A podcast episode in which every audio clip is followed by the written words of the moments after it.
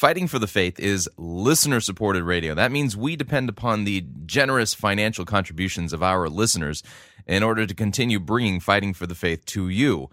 Would you please support Fighting for the Faith financially by joining our crew or sending in a donation to support us financially? You can do so by visiting our website, fightingforthefaith.com.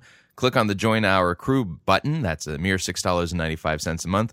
Or if you'd like to make a flat contribution, you can do so by clicking on the Donate button, or making your gift payable to Fighting for the Faith and sending it to Post Office Box 508, Fishers, Indiana, zip code 46038.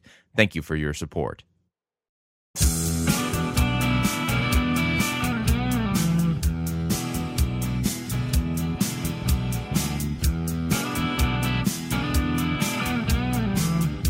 It's time for another edition of Fighting for the Faith.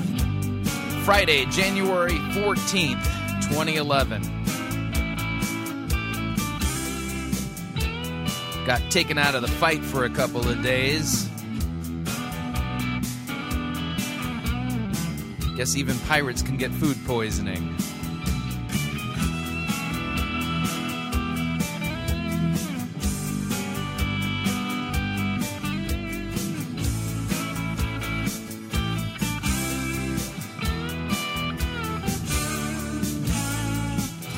Thank you for tuning in. You're listening to Fighting for the Faith. My name is Chris Roseborough, and I am your servant in Jesus Christ, and this is the program that dishes up a daily dose of biblical discernment, the goal of which help you to think biblically, help you to think critically, and to compare what people are saying in the name of God to the Word of God. No shortage of people just making up the craziest things. It's as if they really believe that the things that burble up from within them are to be well understood as God's truth over and against what God has written in His Word.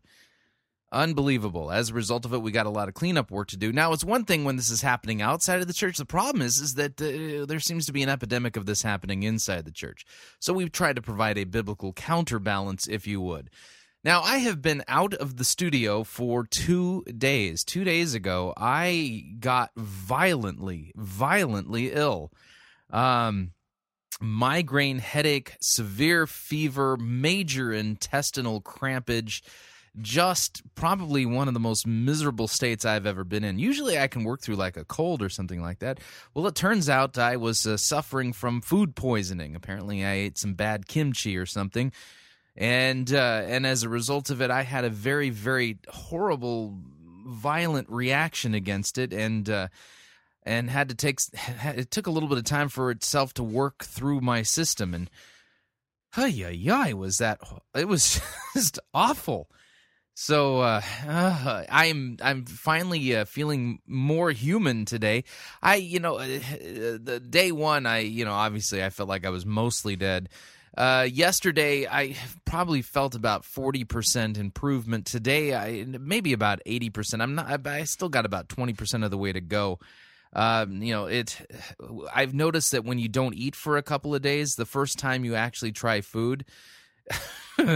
It gives you a shot to your system. It's like to the point where you're sitting there going, whoa. I felt like I was having a Patricia King download as the nutrients from the food that I was eating actually got into my bloodstream. It's like, whoa, where'd that come from? Yeah, so anyway, which kind of goes back to some of the points that I make here at Fighting for the Faith. Over and again, these folks claim that they're getting downloads from God. They may actually be, in fact, suffering from just low blood sugar or a really bad metabolism.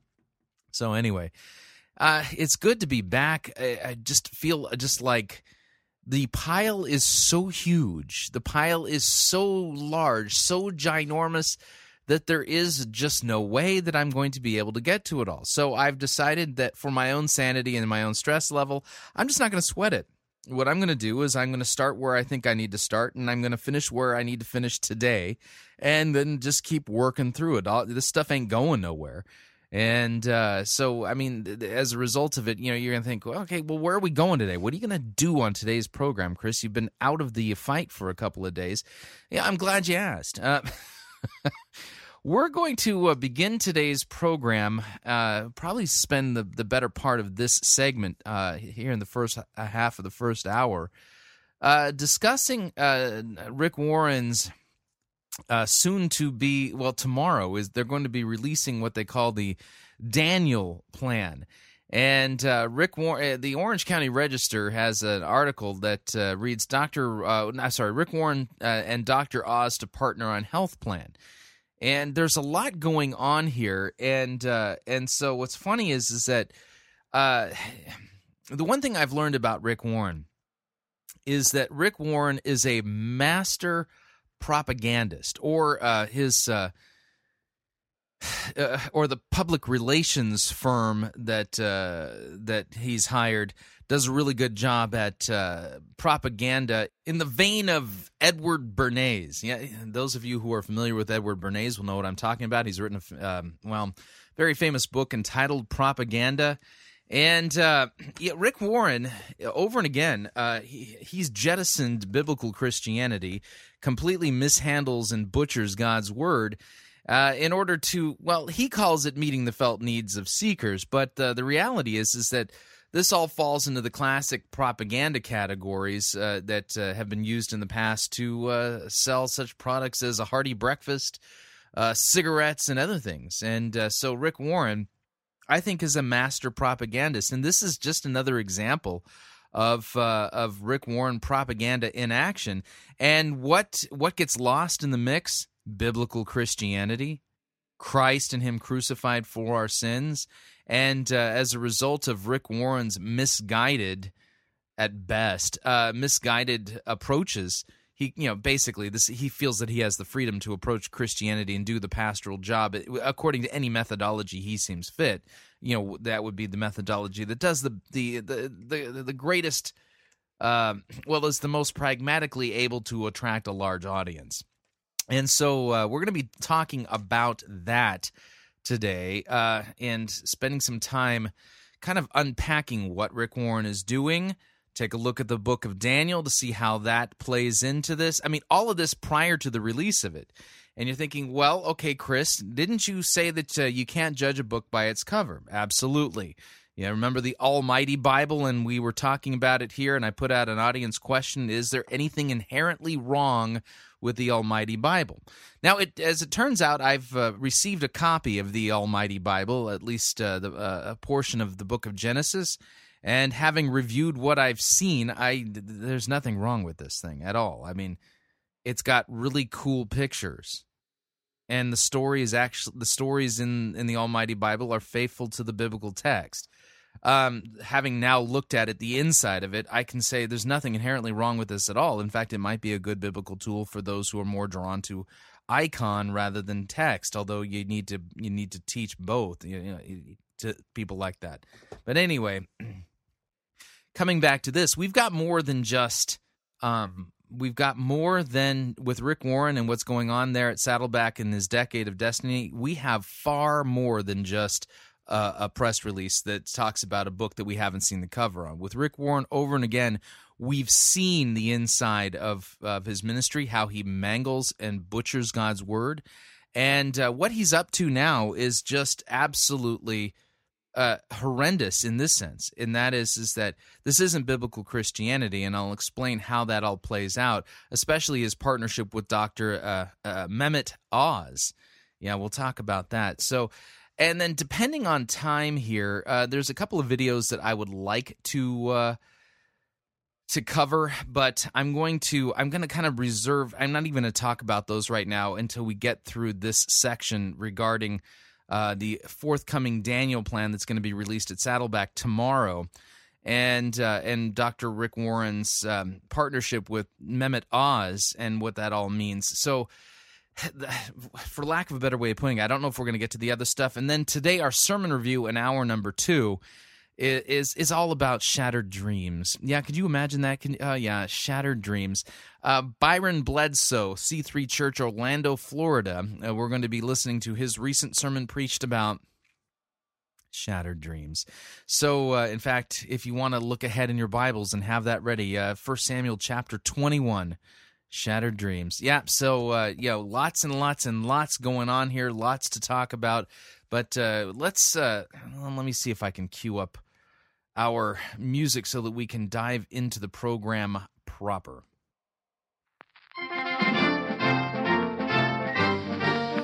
from the Orange County Register.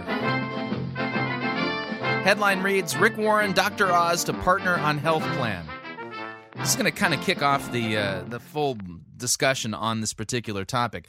The Lake Forest, California, pledging to lose 90 pounds in 2011, Pastor Rick Warren will host three health experts, including the star of the Dr. Oz show at Saddleback Church on Saturday to launch a year-long church-wide fitness plan. Now, I want to point something out here. Dr. Rick Warren, he's going to be kicking off a year-long fitness plan, and I'm glad to hear that he's pledged to lose 90 pounds personally. Having met him, I understand just how overweight he is. I've talked about it and commented on this program, and understand I'm speaking as somebody who struggles with my own weight issues and know how difficult it is to do this. That's not what I'm critiquing him at. The problem here is that this is part of a church-wide fitness campaign, and he's partnering with Dr. Oz, okay? Well, let me give you a little bit more details. Let me continue reading from the Orange County Register. Dr. Mehmet Oz is a cardiac surgeon and a TV show host. He'll be working also with Dr. Mark Hyman, an expert in metabolism, and Dr. Daniel Amen, a best-selling author and clinical professor of psychiatry at UC Irvine. They will help Warren kick off the, quote, the Daniel Plan, based on Daniel 1, in which the prophet Daniel opts out for vegetables and water rather than defile himself with the royal food and wine. The effort is part of Saddleback's Decade of Destiny, a 10-year plan to expand the ministry. The plan includes an element of personal growth meant to equip parishioners to succeed in 7 areas of life. They are the spiritual area, the physical area, the financial area, the relational area, the vocational area, the emotional area, and the mental area. Quote, the Bible says that God wants us to be as healthy physically as you are spiritually, Warren said in a video announcing Saturday's event. If you don't, you won't have a zippity doo-dah to the rest. The plan will help you feel better, have more energy, get in shape, and use your body the way God wants you to. We will be held accountable on how we were stewards of the body that he gave us. Tell you what, rather than having me quote Rick Warren, why don't we just let Rick Warren explain it to you the way he explained it to the folks at Saddleback when he announced this. Here's Rick Warren. Happy New Year, everybody. Everybody ready to lose weight and get in shape? Yeah, all right. Now, as you're listening to this, ask yourself this question. Is this part of the church's Christian Bible study curriculum? Listen in. On January 15th, which is a Saturday, we're going to do the kickoff of our Daniel Plan, which over 3,000 of you signed up to do, on getting healthy. And it's a plan put together by 3 of the best-known doctors in America, Dr. Mehmet Oz, Dr. Daniel Amen, Dr. Mark Hyman. They've all written the best-selling books. And on that day, they're coming to do a seminar at Saddleback on your health. And then, yeah, you can clap for that. And then, boy, that was pathetic. Okay. And then, yeah, woo!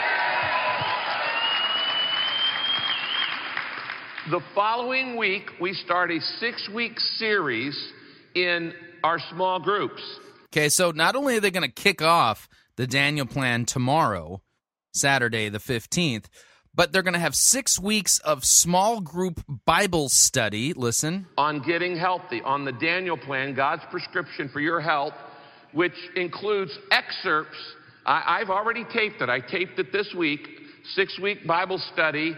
And then for the technical parts of getting healthy, in that video, in that small group material, will be material by Dr. Mark Amen, Dr. Daniel Hyman, and Dr. Mehmet Oz. So you're going to have these 3 guys in your small groups. Nowhere else in the world would you get these 3 doctors to be personally overseeing your health plan for the next year, but it's all part of decade of destiny. And so you make sure that on that Saturday, you're saving Saturday, January 15th for a seminar, and then we'll begin our small group curriculum series on God's plan for our help. So that's Rick Warren announcing it at Saddleback Church during sermon time there at Saddleback. So the plan is that they're going to kick off the Daniel Plan. It's supposedly a 6-week-long Bible study, and Mehmet Oz and Amen and this other guy are going to be there to give the technical aspects of, you know, what it takes to get healthy. But let me go back to the what Rick Warren was quoted as saying.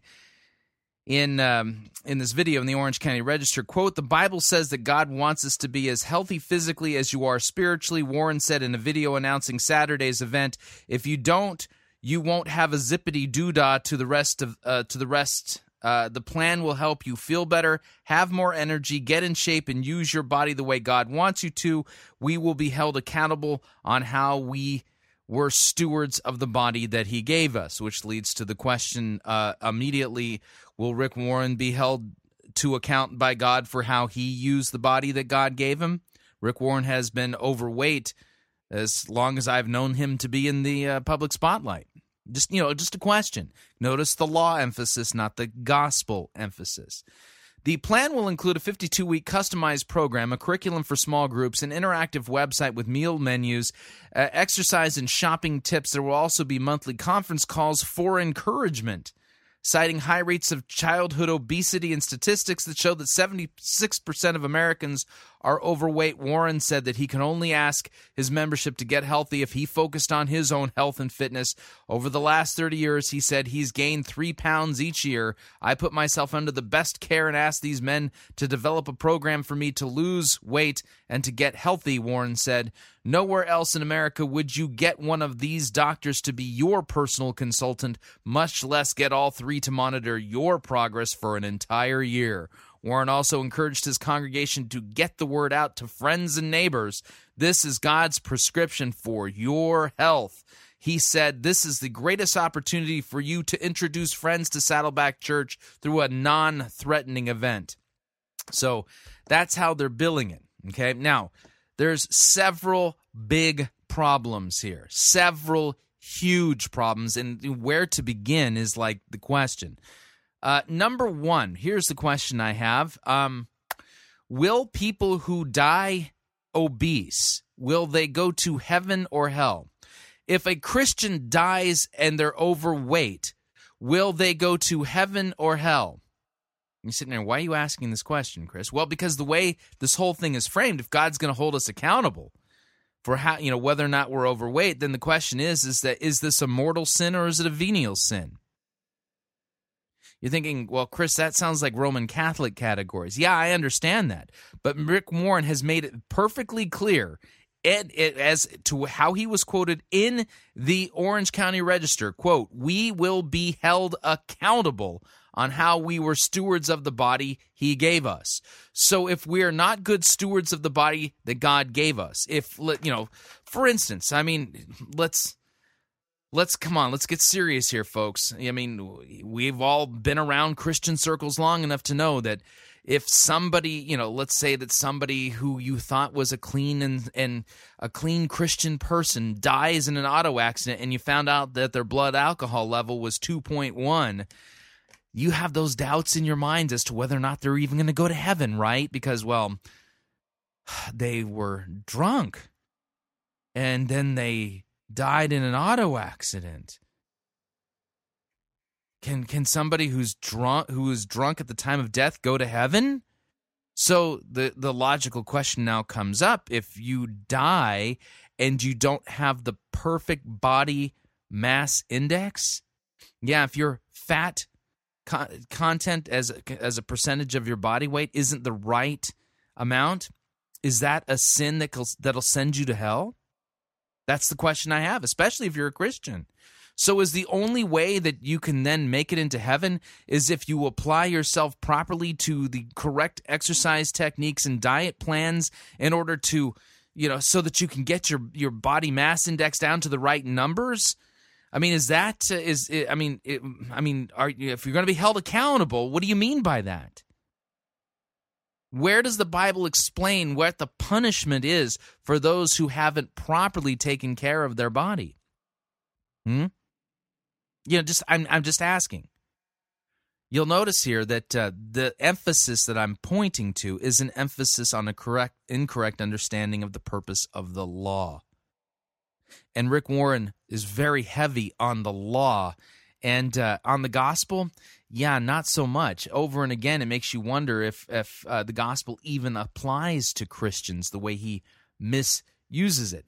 And then we've got this other problem. This other problem is that Rick Warren says that they're going to launch a 6-week series on what's called the Daniel Plan. Apparently, he and Dr. Oz and others have worked up this health and fitness regimen that is supposed to be a non-threatening thing for people. This is all supposedly based on Daniel chapter 1. Well, now we've got a problem. Because if you read Daniel chapter 1, the one thing that you find out is that Daniel chapter 1 isn't about giving us a health and fitness plan. It's not about a Bible dietary supplement or a Bible. Daniel chapter 1 isn't at all about how to achieve optimal health. That isn't the purpose of Daniel chapter 1. In fact, Daniel chapter 1 points us to the Mosaic law and its dietary laws, but that's not where Rick Warren goes with this. Already in calling it the Daniel Plan, we've got a problem. And then thirdly, and the bigger issue, is that Dr. Oz is part of a cult. He is a cultist. He's not a Christian. He is a follower of a philosopher / mystic by the name of Swedenborg. And I'll get into that in just a second. So we've got all kinds of problems now regarding this so-called Daniel Plan that's going to be launched at Saddleback Church tomorrow. To begin with, improper use of law and gospel, twisting of Daniel chapter 1, and syncretistically working with people who are cultists, who aren't even Christian, which then begs the question, is this Daniel Plan even Christian at all with what's going on, the way it's being packaged and sent out to people? Now notice, this is great propaganda. Yeah, Rick Warren is doing a fine job of selling Christianity, per se, if you have to put Christianity in quotes, with the idea, well, it's all about you having the optimal life.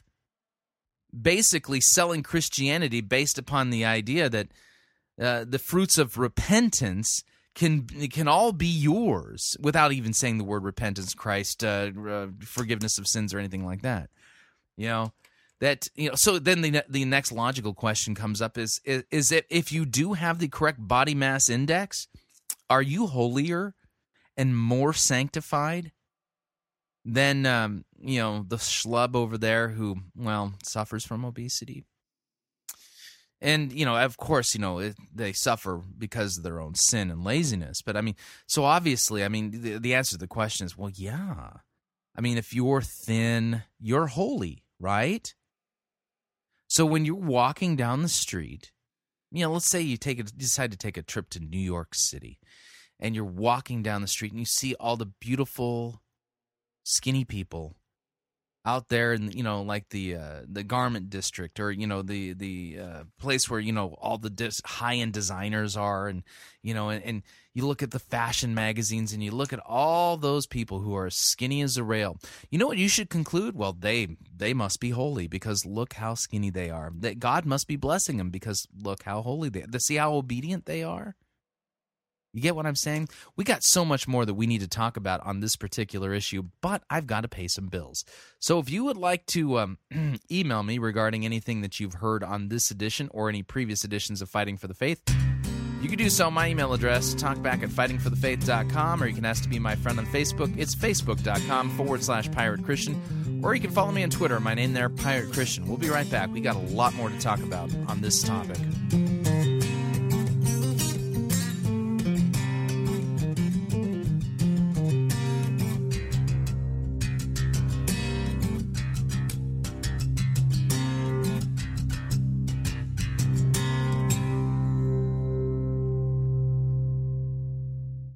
Unless your righteousness surpasses that of Rick Warren, you cannot be saved. You're listening to Fighting for the Faith. You're listening to Pirate Christian Radio. We'll be taking your false doctrine now.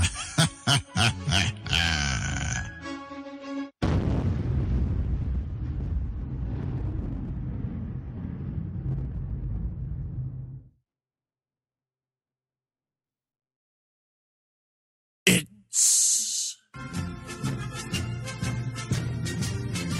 Monty Python's Flying Circus Church.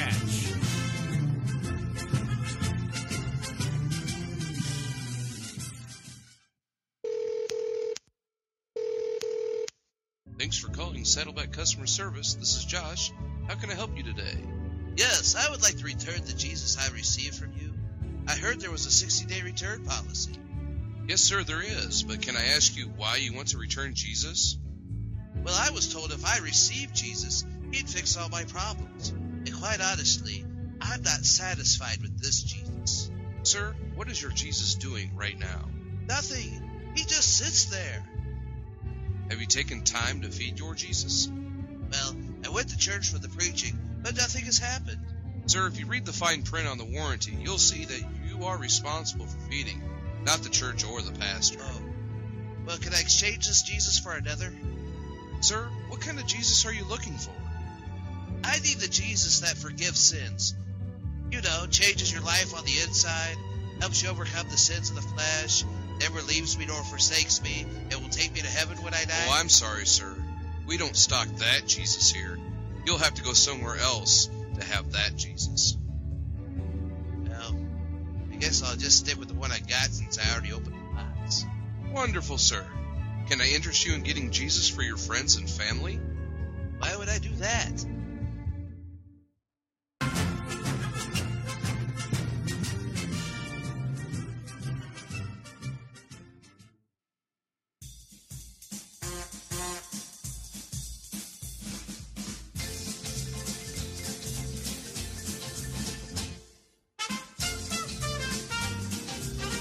Keep more of your money in your pocket. Hi, Chris Roseborough here. If you're planning to travel anytime in the near future, then don't pay more for airfare, hotel rooms, or rental cars than you need to. Longtime Pirate Christian Radio featured advertiser Cheapo Air can save you a Tijuana taxi load of money on all of your travel needs. Plus, Cheapo Air has a seasonal promotional code for all of our listeners that will save you an additional $10 off of Cheapo Air's already low prices. Visit piratechristianradio.com/cheap, write down the promo code, and then click on the banner, and then book your travel today. Again, that's piratechristianradio.com/cheap.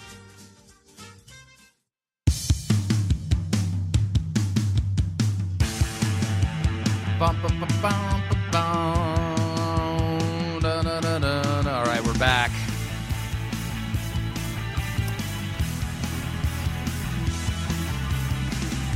Warning, it doesn't matter what America's pastor says. Daniel 1 is not about some diet plan for you to get healthy and fit.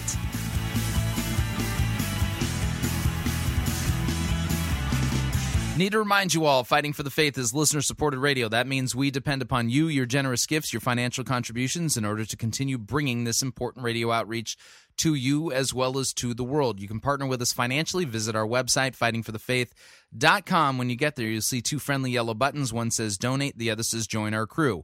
When you join our crew, you're signing up to automatically contribute $6.95 to the ongoing work and mission of Fighting for the Faith and Pirate Christian Radio. Of course, if you'd like to specify the amount that you would like to contribute, you can do so by making a one-time contribution by clicking on the donate button.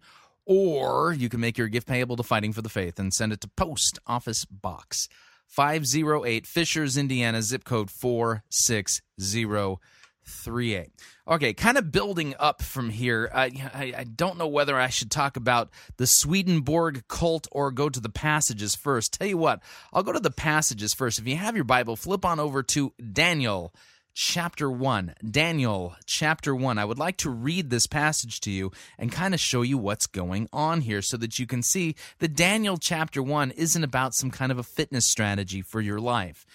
Let me read, beginning at verse 1. In the third year of the reign of Jehoiakim, king of Judah, Nebuchadnezzar, the king of Babylon, came to Jerusalem, and he besieged it. And the Lord gave Jehoiakim, king of Judah, into his hand with some of the vessels of the house of God, and he brought them to the land of Shinar, to the house of his God, and placed the vessels in the treasury of his God, lowercase. Then the king commanded Ashpenaz, his chief eunuch, to bring some of the people of Israel, both of the royal family and of the nobility, youths without blemish, of good appearance, and skillful in all wisdom, endowed with knowledge, understanding, learning, and competent to stand in the king's palace, and to teach them the literature and language of the Chaldeans. The king assigned them a daily portion of the food that the king ate and of the wine that he drank. They were to be educated for 3 years, and at the end of that time they were to stand before the king.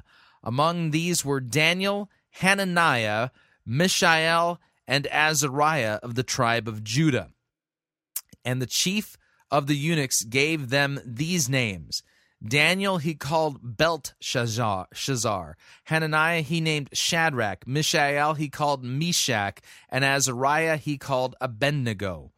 But Daniel resolved that he would not defile himself with the king's food or with the wine that he drank. Therefore, he asked the chief of the eunuchs to allow him not to defile himself. Now, here's the question that comes up immediately. What does it mean to not defile yourself? What is being referred to here? Why is Daniel putting up a fit? I mean, here he has the opportunity to eat the best food offered in the land of Babylon, right? The choicest cuts from the king's table. What's this defile stuff all about? You're not sure what's being referred to here? Go back into the Mosaic law and what God commanded Israel regarding what they should eat and shouldn't eat. You have to look at and understand this in light of the Mosaic law. Kosher laws, okay? In other words, the things that were being served at the king's table, some of it weren't kosher. Some of it were, God's law forbade them from eating it, okay? Now, you'll notice here that, let me go back just a smidge here. In describing what Shadrach, Meshach, and Abednego were like, the verse 4, chapter 1, verse 4. Now, seriously, you got to look at it this way. Were Daniel, Hananiah, Mishael, and Azariah guys who could have been contestants on The Biggest Loser prior to their being picked to serve in the court of Nebuchadnezzar? No. Okay? Verse 4. They were youths without blemish, of good appearance, skillful in all wisdom, endowed with knowledge, understanding, learning, and competent to stand in the king's palace and to teach them the literature and language of the Chaldeans. They were already fit. If they were guys who were overweight, who should have been contestants on The Biggest Loser, then they wouldn't have been picked for the assignment. They were already young, fit, strapping, handsome, unblemished young men. They were the finest specimens of the house of Judah. You understand what I'm saying here? Yeah, they were picked because they were this. So Daniel, one of the finer specimens of the house of Judah, who wasn't a contestant on The Biggest Loser, by the way, he resolved that he would not defile himself. That's the important word with the king's food. So therefore, he asked the chief of the eunuchs to allow him not to defile himself. And God gave Daniel favor, and God gave Daniel compassion in the sight of the chief of the eunuchs. And the chief of the eunuchs said to Daniel, I fear my lord the king, who assigned your food and your drink. For why should he say that you were in worse condition than the youths who are of your own age? So this, you know, he says, Daniel says, listen, I can't defile myself with this food. Don't please don't make me do this. And the guy is all, you know, listen, you know, we don't want you guys to get sick or ill or anything like that, right? You know,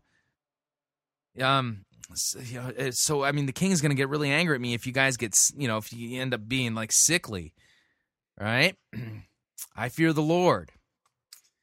So I fear my Lord the King, who assigned your food and drink. For what? Why should he see that you were in worse condition than the youths who are of your own age, so you would endanger my head with the king? So then Daniel said to the steward, whom the chief of the eunuchs had assigned over Daniel, Hananiah, Mishael, and Azariah, test your servants for 10 days. Let us be given vegetables to eat and water to drink, and let our appearance and the appearance of the youths who eat the king's food be observed by you, and deal with your servants according to what you see. So here's what Daniel knows, is that the meats there at the king's table, yeah, not kosher. No, they haven't been bled properly. They're probably animals that should not be eaten according to the Mosaic law. So the only thing that's safe for them to eat that's kosher are the vegetables. And so basically Daniel says, put us on a vegan diet, all right? Because that's the stuff that's kosher that's coming from the table. And then, you know, let the appearance, you know, judge us, our appearance based on the others, okay? So the eunuch listened to them in this matter and tested them for 10 days. At the end of the 10th day, it was seen that they were better in appearance and fatter in flesh than all the youths who ate the king's food. They got fat eating veggies, okay? So the steward took away their food and the wine they were to drink, and he gave them vegetables instead. As these four youths, God gave them learning and skill in all literature. So there you go. That's basically all of that's discussed in, you know, what's going on there. In Daniel 1. Does Daniel chapter 1 give us a diet that we're supposed to apply to our lives? Notice they got fatter eating the vegetables. But the reason why the problem existed is because they didn't want to defile themselves. And the defilement goes back to the Mosaic kosher laws.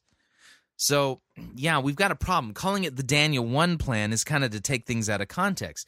Now, here's the other thing is that, you know, there's a kind of an anti-syncretistic message going on here. You know, they can't just do the things that these pagans are doing just to blend in with the pagans. They have to stand out against their false practices, their false diet, their false doctrines, their false gods. You know, that's part of what's going on here, and this plays out in the subsequent chapters in the book of Daniel, which leads to the other big problem. I read from a press release that was sent out, which I followed up on, by the way, and I found that what's being said here in this press release that was put out by a Christian investigator by the name of Steve McConkie. Okay, I don't know about Steve McConkie's ministry, but I can tell you that what he says in this press release, I've checked out the facts, and it's true. Okay, McConkie points out the fact that Dr. Oz is a member of a cult called the Swedenborg cult, and McConkie sent out a press release on January 13th, 2011, basically calling out this fact. Here we go. Madison, Wisconsin, January 13th, 2011. On January 15th, that's tomorrow, Rick Warren will kick off a 52-week Daniel plan to become healthier with Dr. Mehmet Oz, a follower of cult leader Emanuel Swedenborg. According to Warren's website, his church will host a 52-week course to stress losing weight and becoming healthier, and the kickoff event will include Dr. Mehmet Oz, Dr. Daniel Amen, and Dr. Mark Hyman. All three have Eastern spiritual connections. Dr. Mehmet Oz is a follower of Emanuel Swedenborg, according to the New Church website. He appeared on the Oprah Winfrey Show and is a professor of cardiac surgery at Columbia University. He is inspired by Emanuel Swedenborg, a cult leader who died in 1772 in Sweden. Swedenborgianism has up to 50,000 members worldwide, according to the Christian Apologetics and Research Ministry website. They deny the atonement, they deny the doctrine of the Trinity, and they deny the deity of the Holy Spirit. They believe that all religions lead to God and that Christianity must go through a rebirth. Also, they do not believe in a personal devil. They believe the Bible is not inspired and that when people die, they become an angel or an evil spirit. Emanuel Swedenborg had a vision in 1745 where he supposedly saw creatures crawling on the walls. He believed God then appeared to him as a man and told him that he would be the person to promote the new teachings to the world. The other two speakers, Dr. Daniel Amen and Dr. Mark Hyman, Dr. Amen teaches tantric sex, a Hindu mystical approach to sex. He teaches Eastern religious meditation and energy-based Reiki, a New Age practice. And Dr. Mike Hyman promotes mystical meditation based upon Buddhist practices. Does anyone have a problem with that? So here's the deal. Rick Warren is launching this, Daniel Plan, 52 weeks, where people's at Saddleback Church, can have their health monitored in this plan put together called the Daniel Plan, and all the guys who put it together are of dubious spiritual practice and belief, most notably Dr. Oz. So, which leads to the question: why did Dr. Rick Warren pick Dr. Oz to? Why? Because, doctor, everyone loves his program. He's like the doctor of the moment, right? He's got a very popular program. He's like, he's the new Dr. Phil. And he's and all that kind of stuff. But notice, remember when I played the video from Dr. Warren, announcing this to Saddleback, that their small group studies for the next 6 weeks at Saddleback Church will feature Dr. Oz.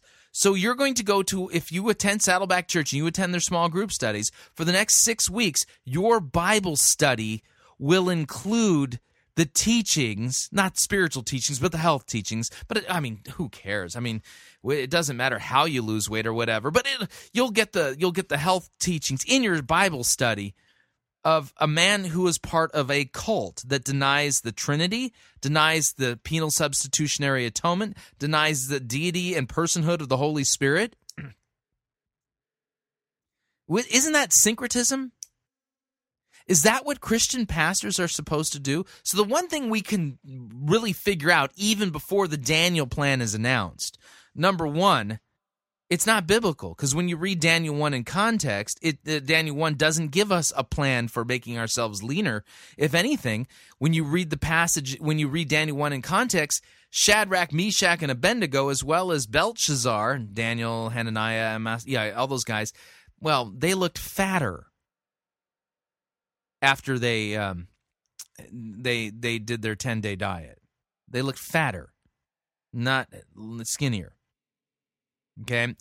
Number two, Daniel 1 is not about giving us some plan for our life. So this is a supreme twisting of God's word. So what's going to be taught at Saddleback, this whole Daniel Plan thing, this isn't even Christianity. This is a supreme distraction away from the cross. Now, I understand obesity is a problem in the United States. It's a big problem.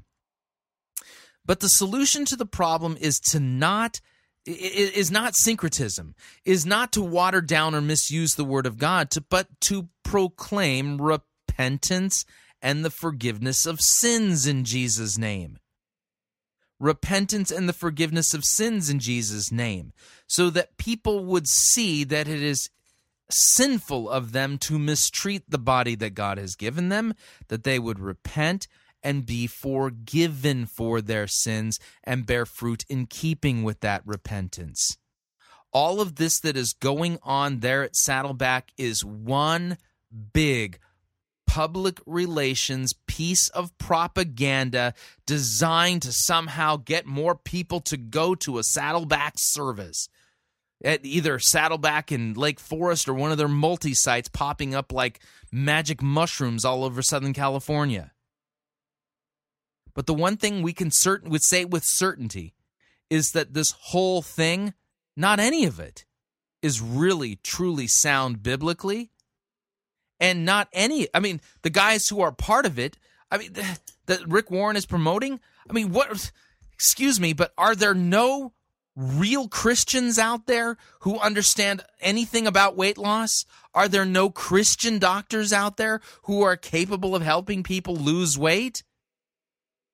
Why do we need to go to somebody who's a member of a cult? Why? I don't understand it. It doesn't make any sense whatsoever.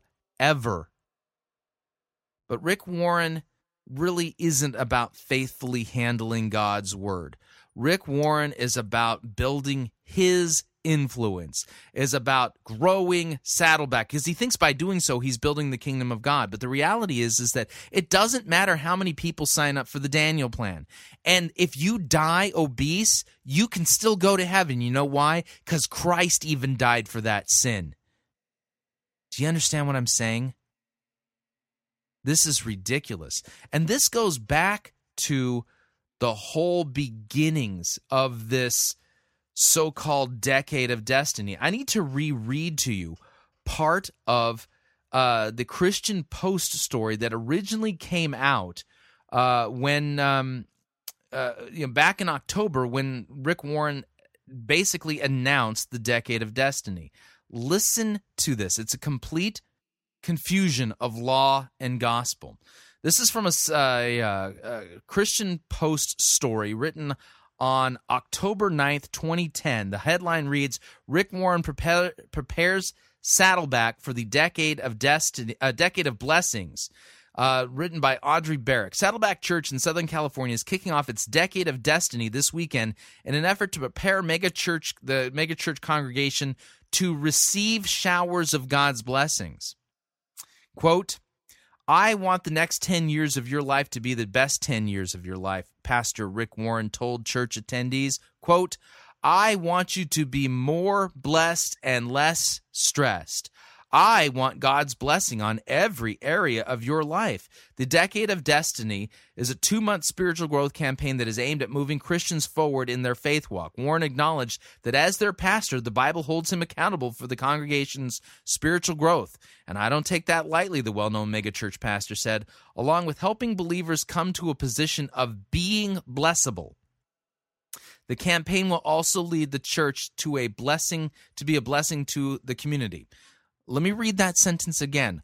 Along with helping believers come to a position of being blessable.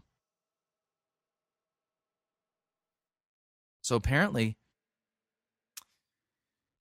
it's up to you. If you want to receive God's showers of blessings, well, then you've got to do all the things necessary in order to be blessable. Because God can't bless you unless you're blessable. And being blessable, well, that's all up to you. You see what's going on here? Continue. Let me continue. Quote, God blesses you so that you can be a blessing to others, not just so that you can have some fat cat and self-centered, Warren highlighted. The Decade of Destiny campaign was first announced during Saddleback Church's 30th anniversary celebration in April. Over the next 10 years, the church of some 22,000 weekly attendees will enhance its programs and operations and expand its campuses and small groups, and by the end of the year, the megachurch plans to have 10 different Saddleback locations in Southern California. In preparation for the campaign, Warren studied every verse in the Bible that speaks of God's blessings, and he first stressed that nobody deserves his blessings. It's totally a gift, the pastor and best-selling author of The Purpose-Driven Life said. He blesses because he's a good God, not because you're good. Moreover, God enjoys blessing his children, he added. God wants to bless you. He's not holding back. He's waiting on you. Though God's blessing cannot be earned, there is a premise to every promise, Warren noted. They're not automatic, he said of the blessings. There's a condition. God promises and actually guarantees that he will bless your life if you do what he says. That's a direct quote from Rick Warren. God will bless your life if you do what he says. That's called obedience. That's the law. Where's the cross? Where's repentance and the forgiveness of sins? Rick Warren is off in law land, L-A-W-L-A-W. He is literally off in law land. He's completely lost sight of the cross, especially how the cross applies to Christians. Well, see, yeah, the reason you're not blessed is because, well, you're just not blessable. Now, it's totally a gift. You know, God's blessings are totally a gift, but they're conditional. Yeah. You see, God wants to give you a gift, but there's strings attached. And see, here's the string. God wants to bless you. He wants to give you this gift, but, yeah, there's this one little stipulation. There's this some fine print, and that is that he can only give you the gift if you do what he says. Is that a gift at that point? Warren warned, quote, "You can go through life and miss every blessing of God that he has intended for your life." Why? Because you're just not doing what he told you to do. The conditions to receiving God's blessings include, 1, meeting with God daily. Well, if you see, that's the thing. If you don't meet with God daily, God can't bless you. 2, studying his word. Yeah, see, if you don't study his word, he can't bless you. Tithing. Yeah, see, if you don't give 10% off the gross, he can't help you. 4, helping others in need. Yeah, if you're not doing that, then you can't be blessed. And the 4, I've lost count. Next one, sharing the good news, participating in fellowships such as small groups. Stressing the importance of relationships with other believers, Warren reminded the congregation that many of the blessings will come through other people.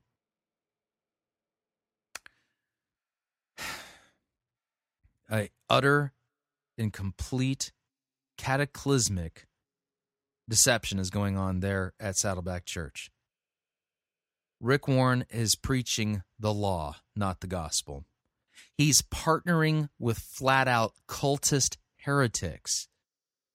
That's syncretistic at best. He's mangling God's word and trying to create the illusion that Daniel chapter 1 is teaching us some kind of health and fitness diet that we can apply to our lives so that we can be blessable. And 3, I come back to the question that I asked early on in this first hour. Is being overweight a mortal or is it a venial sin? Yeah, because according to Rick Warren, God's going to hold you accountable to what you did with this body. And, well, if God holds you accountable, then the question is, I mean, if you don't have the perfect body mass index, I had no idea that the Judgment Day would include a BMI index review. If you don't have the proper body mass index at the point of your death, does that earn you hell? Or does that just take away from, well, you know, some of the rewards you would have received in heaven? Like, for instance, I mean, if you have a BMI, if you have the body mass index of, like, the perfect thing when you die, does that mean that you get an Olympic-sized swimming pool in your mansion in heaven? Or does it mean that you'll have to settle for a jacuzzi? You see, all of these questions need to be answered because Rick Warren is not preaching salvation by grace alone, through faith alone, by Christ's work alone, nor is he preaching God's gifts. He's preaching pure, unadulterated, strings-attached law and quid pro quo legalism. If you do this, then God will do that. God wants to give it to you as a gift, but there's all these conditions, and you've got to obey him first.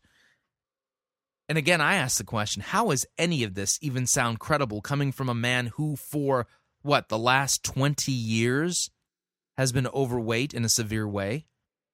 Won't God hold him accountable? Or, well, does the accounting only come into effect on the day you cross the finish line and actually die? I ask all these questions because these are logical questions to ask somebody who's teaching this as Christian doctrine, teaching this as if this is an important church-wide thing that Saddleback should be involved in, and has made sure that it has made all of the papers, not only just the Orange County Register, but also the Christian Post, so that other churches stand up and take note and follow suit and do the same thing that Rick Warren is doing. Because believe me when I tell you, what's happening over there at Saddleback this weekend, you know, with the kicking off of the Daniel Plan, you can bet against me if you want, but I don't think it would be wise. Trust me when I tell you, by this time next year, there'll be thousands of churches who follow suit. Because how much do you want to bet this whole Daniel Plan thing will be packaged in an easily purchased and downloadable format that any church can strip out the Saddleback name and plug in their own brand and name and all that kind of stuff, so that churches all across the country and the world can follow Saddleback's lead and do what Rick Warren has done and learn from and glean secondhand the crumbs that come off of the table of Saddleback Church, and can have Dr. Oz and Dr. Amen and these other guys helping the people in their congregations to be ready for their day of reckoning when they stand before God and God pulls up the score sheet and looks at the line item that says body mass index. Do you find that anywhere in the Bible? I don't. The God I read of in Scripture is the one who was born of the Virgin Mary, suffered under Pontius Pilate, and was crucified, died, and was buried for my sins and yours. He calls us not to an accounting of our lives, but for the forgiveness of our sins. For as David wrote in the Psalms, "Blessed is the one whose transgression is forgiven, whose sin is covered. Blessed is the man against whom the Lord counts no iniquity, and in whose spirit there is no deceit. For when I kept silent, my bones wasted away through my groaning all day long. For day and night your hand was heavy upon me, my strength was dried up as by the heat of summer. I acknowledged my sin to you, and I did not cover my iniquity. I said, I will confess my transgressions to the Lord, and you forgave the iniquity of my sin."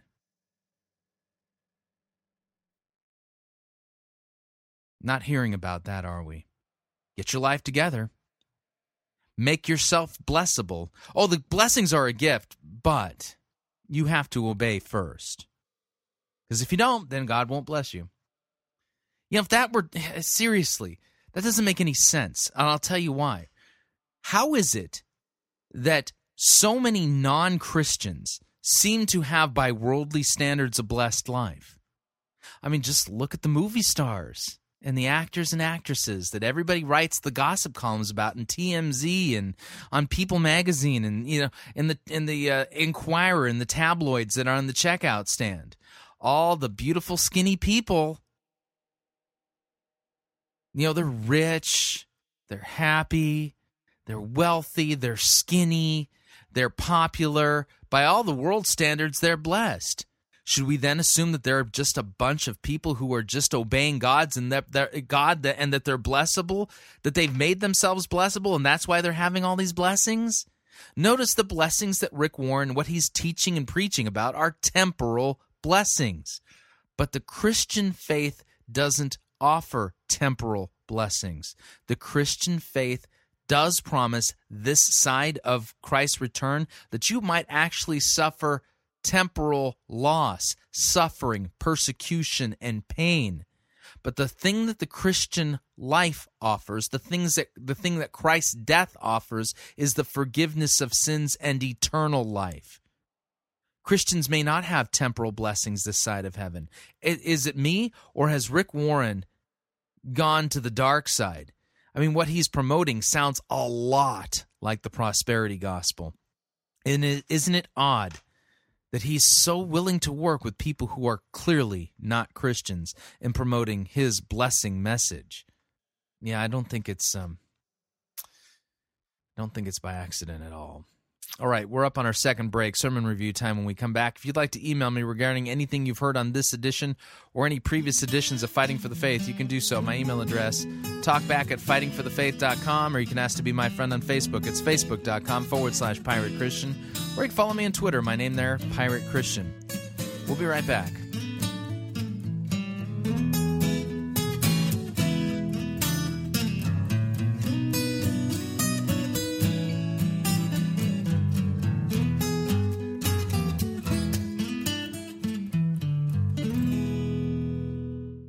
Living a life of purpose can't save you.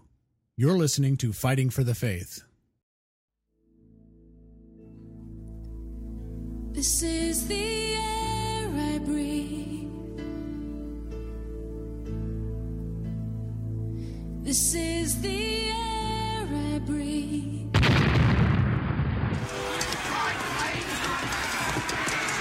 I've had enough of the sissy, pansy, cannon fodder written music you have the audacity to call worship. Men, put this entire girly praise band in the boo box. Let's wheel in the organ and get some real worship music underway.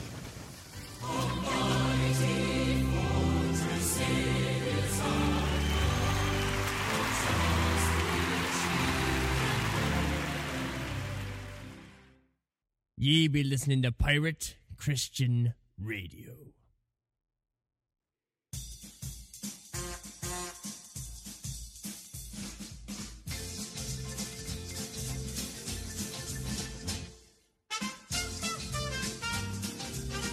Keep more of your money in your pocket.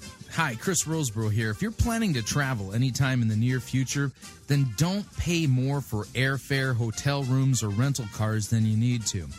Longtime Pirate Christian Radio featured advertiser Cheap O Air can save you a Tijuana taxi load of money on all of your travel needs. Plus, Cheap O Air has a seasonal promotional code for all of our listeners that will save you an additional $10 off of Cheap O Air's already low prices. Visit piratechristianradio.com/cheap, write down the promo code, and then click on the banner, and then book your travel today. Again, that's piratechristianradio.com/cheap.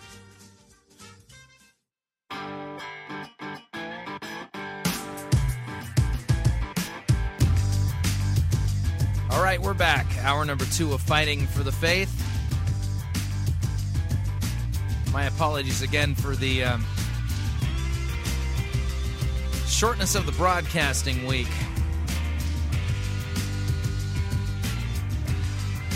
I can guarantee you I can't make it up to you.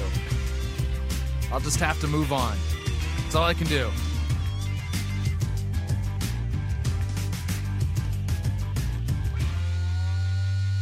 Here we go.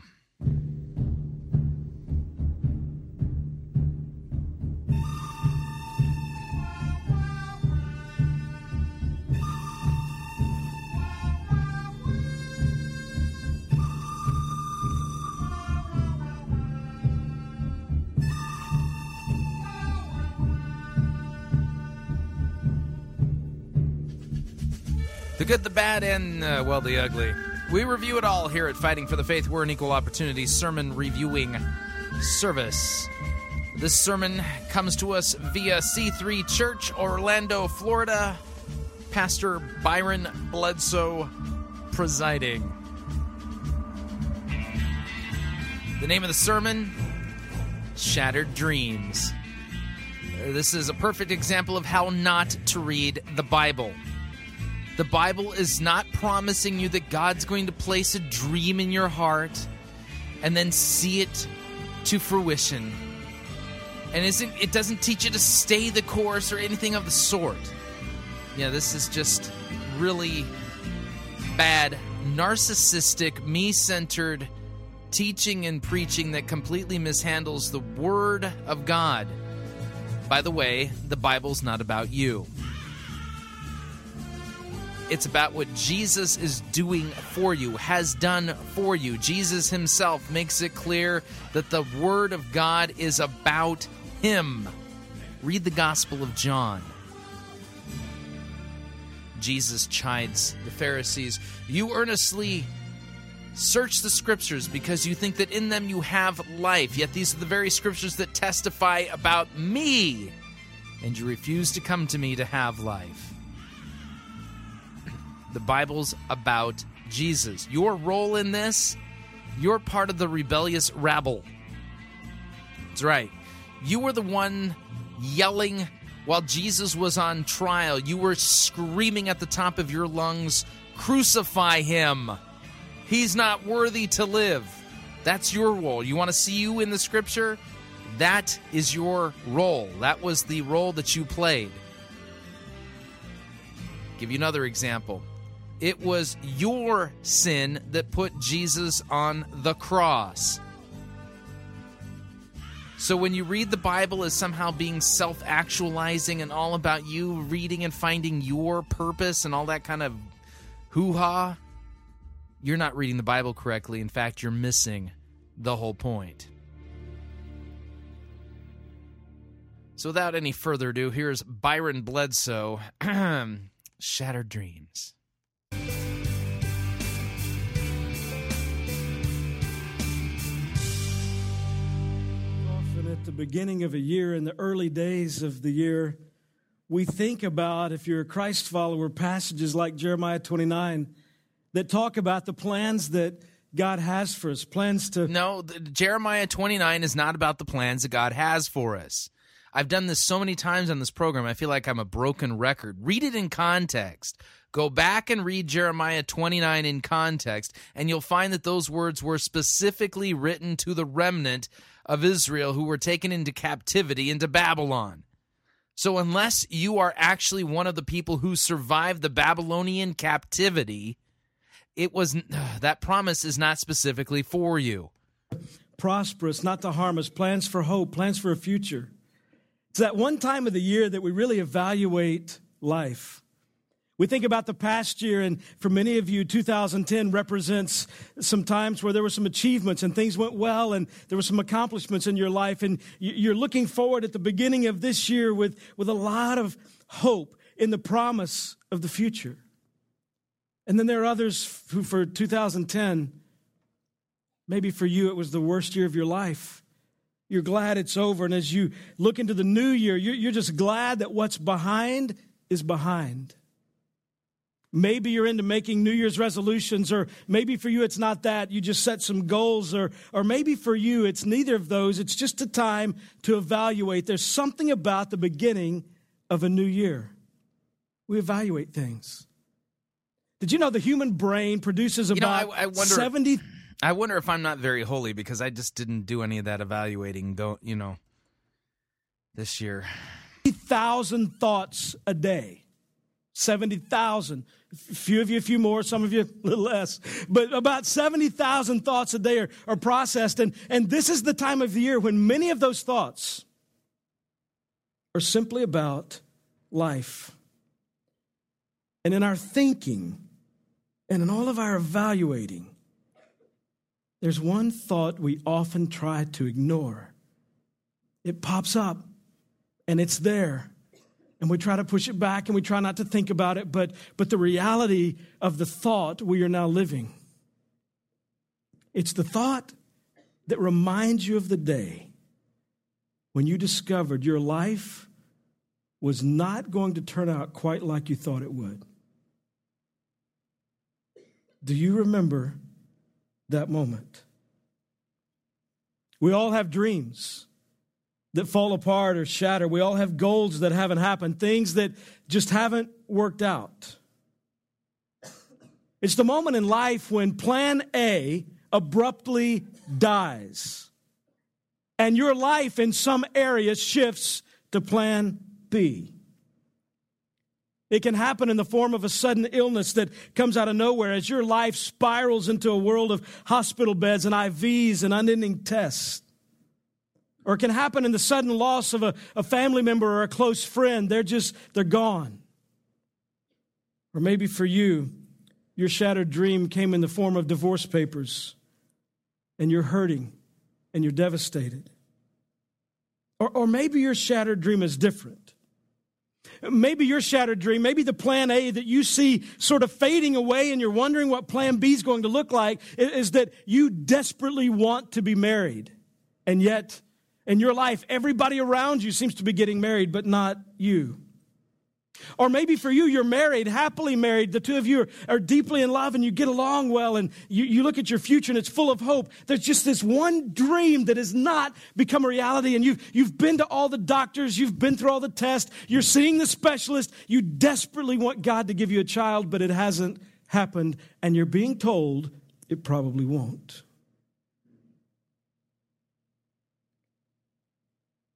Life moves from plan A to plan B for all of us in some area. Maybe your dream had to do with your education and what you poured yourself into and all of your training, and you're ready.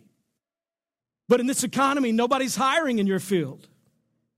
Or maybe you have a job, but because of the choices you made and the school you went to and how well you did, you were destined for the corner office, but you're stuck in the cubicle. Your dreams are shattered. It's those moments in life that the unspeakable happens. Those times when life suddenly seems to fall apart with no explanation. I wish those moments would come with warnings so we could prepare. People walk into this theater 7 days a week, and other than Sunday mornings when C3 Church is here, they come and they watch movies. And in this theater, it happens in almost every movie. There is a point or several points when the music begins to change and the lighting shifts and it takes on a different pace. And if it's a suspense movie or a drama, you're on the edge of your seat and you're watching the character and you just want to scream, "Be careful!" Because the atmosphere changed. The problem with life and shattered dreams is they come out of nowhere, and there's no warning through a change of music. The lighting does not change. All of a sudden, we are in the reality that plan A is dead, and my life is now plan B. Everybody's walked through it. Everybody's experienced disappointment. In some area, we are all broken and desperately in need of healing. It happens because we have this picture of the way life should be. And everything's in the picture. The perfect spouse, the 2.2 kids, and everything, the beautiful home, and the nice cars, and the successful. We have this picture that we begin to chase in life. We have plan A. This is what we're after. This is our dream.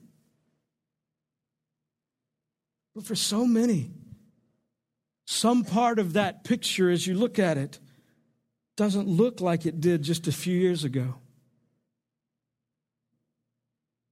And part of the struggle is we think God liked our picture.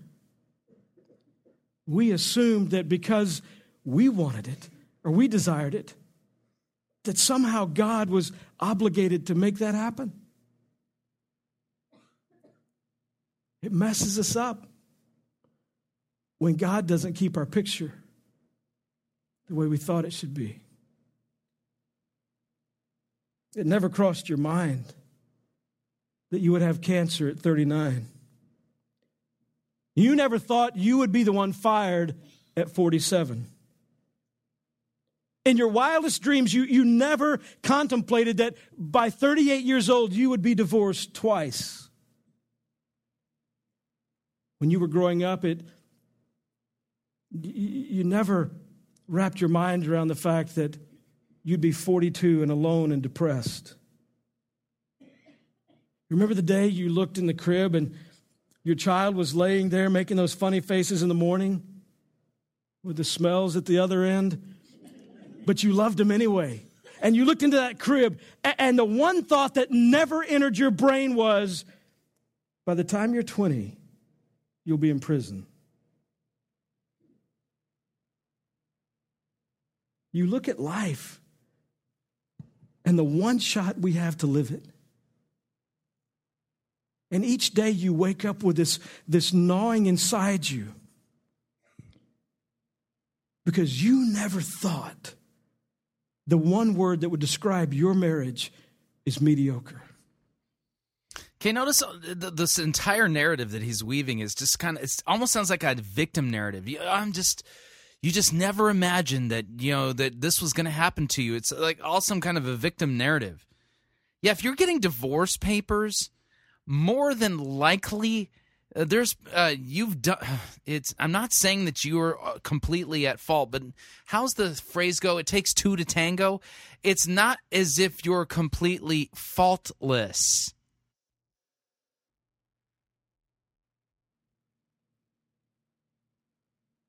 Plan A is gone. Gasp. You're living plan B. Does that mean life's over? Does that mean it's never going to be as good as what it could have been? You're frustrated. Sometimes you're angry. There are moments you feel hopeless. So what do you do? Because plan A, it's not coming back. So what do you do now?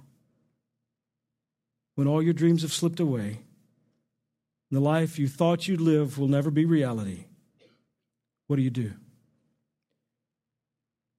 As we begin this series, I need to tell you I'm not going to pretend to understand all of your pain. I'm not going to tell you that I have all the answers for... No, I'm not going to pretend I understand all of your pain. Everything he's describing is the fruit and consequence of our sin and rebellion against God. But the way he told this story, it's as if we've all been blindsided. We were just walking along, minding our own business, and then boom! We got hit upside the head by Plan B, and we never saw it coming, and we're just completely innocent. Right. For everything. I'm not going to say that I know what it is to walk and to live where you've walked and lived. I will tell you that I've personally experienced the uncomfortable and temporarily sometimes debilitating moments in life where Plan A took its last breath and Plan B is born. I know what it is to live through shattered dreams. And as a pastor, I've walked with so many people whose lives have seemingly fallen apart as they've experienced overwhelming loss. Because of their sin. I've seen the faces when I walked, for example, a few years ago into the hospital room and looked in the face of Ryan, the father, and Caroline, the mother, holding the lifeless body of their little baby. Which is a consequence of our sin. Who was born and then died.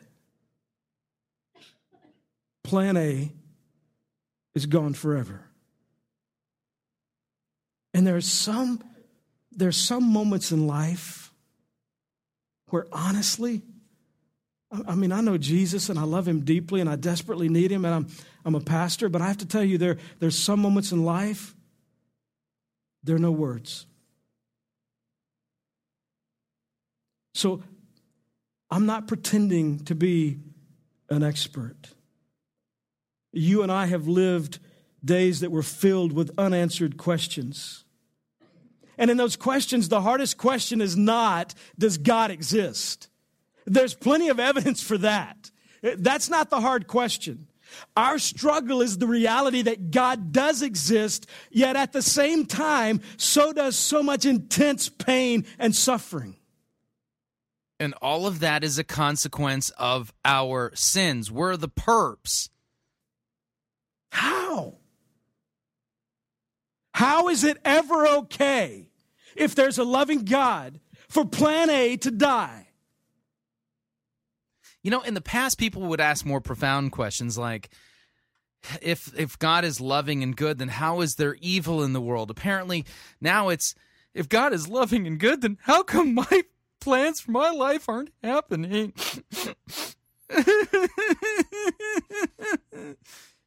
Oh, man.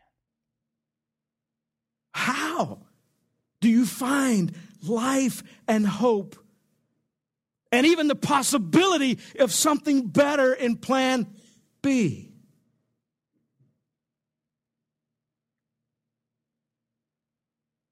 So I'm not going to make any grand promises. I'm going to simply say to you that as we walk through this series, Plan B, we will encounter people in Scripture whose lives have abruptly shifted to Plan B. People who throughout the ages God put in the Scriptures about their shattered dreams, and we're going to meet them. seriously, the Bible's full of people with shattered dreams and their plan Bs. Oh, man.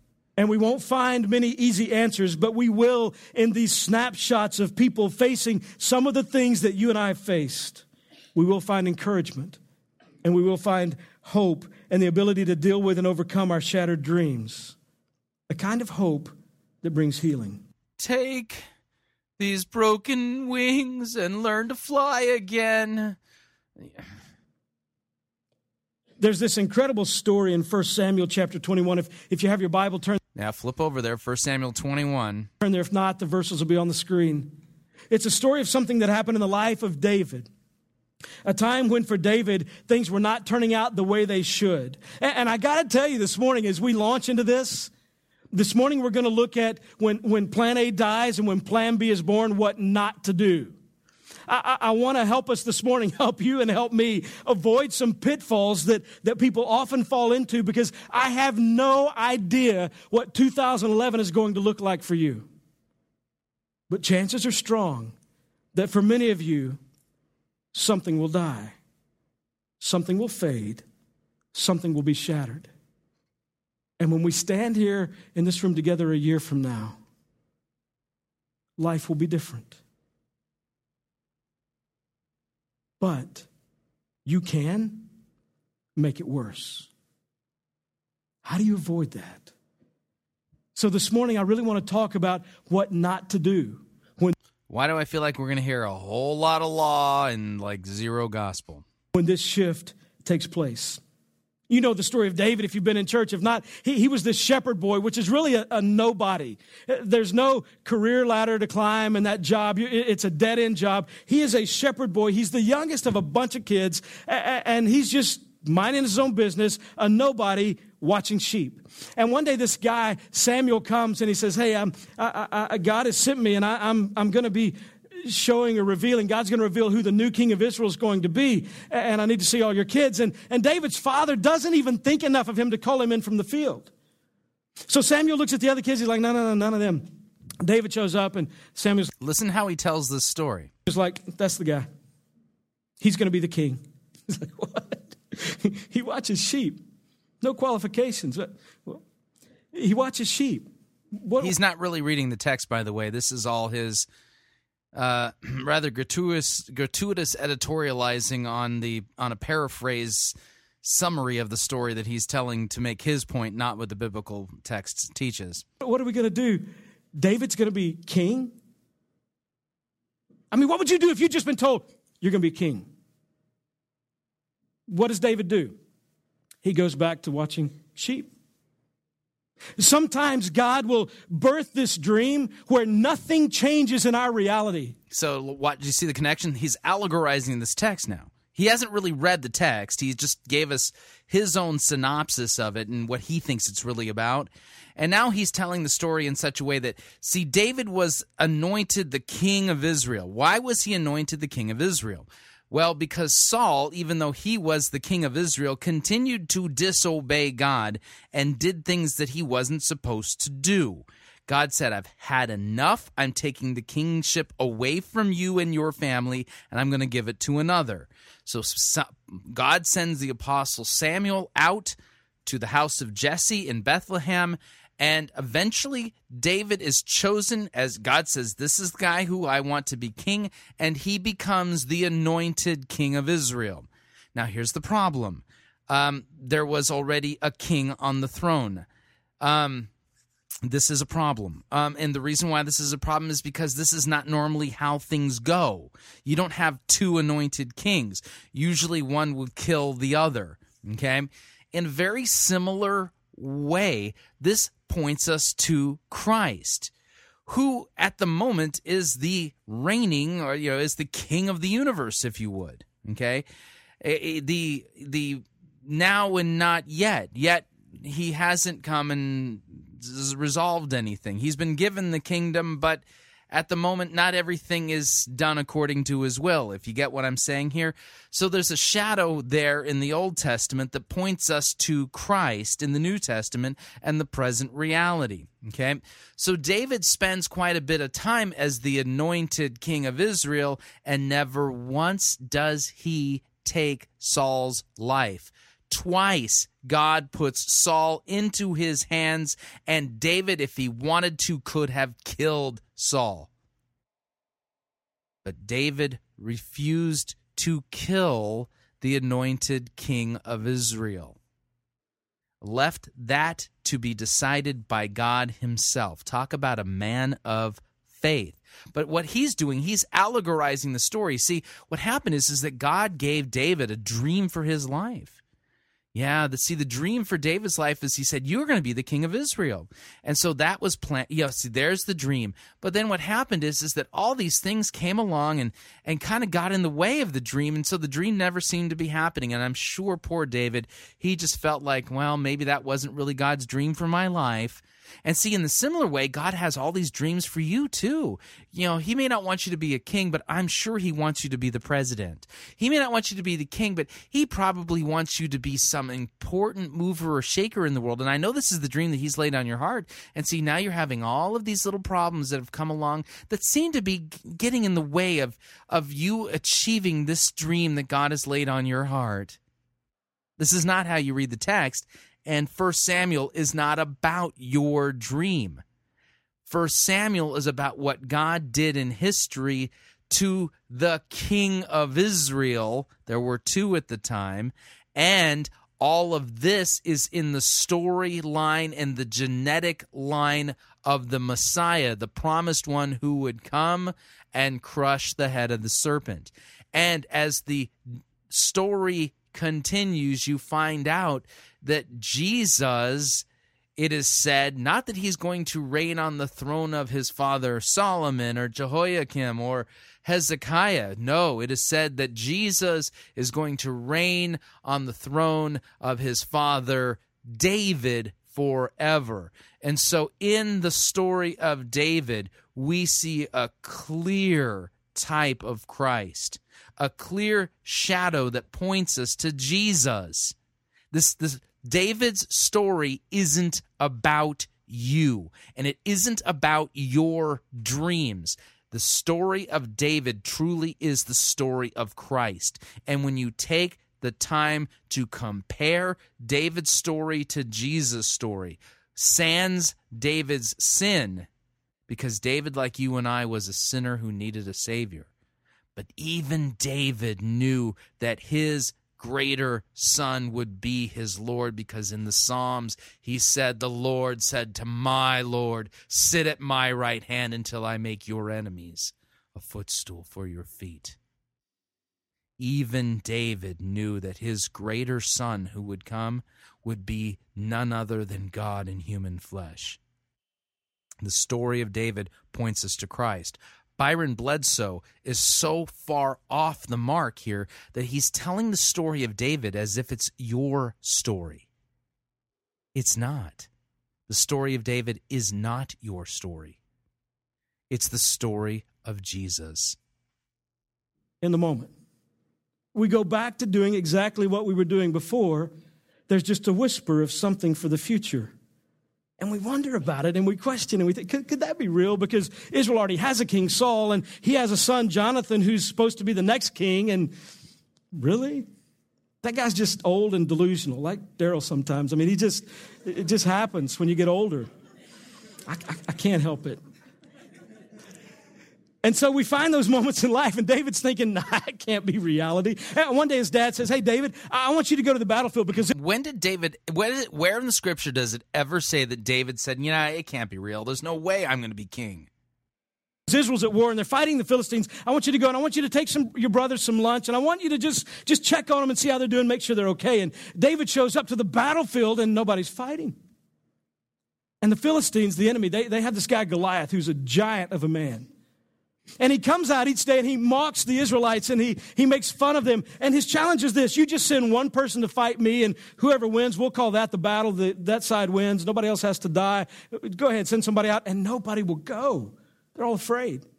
So David strolls in, this unqualified, young, seemingly ignorant, stupid shepherd boy, just bringing lunch. He's the lunch boy, the water boy. That's all he's doing. And he sees that nobody's fighting, and it infuriates him. He says, I'll go.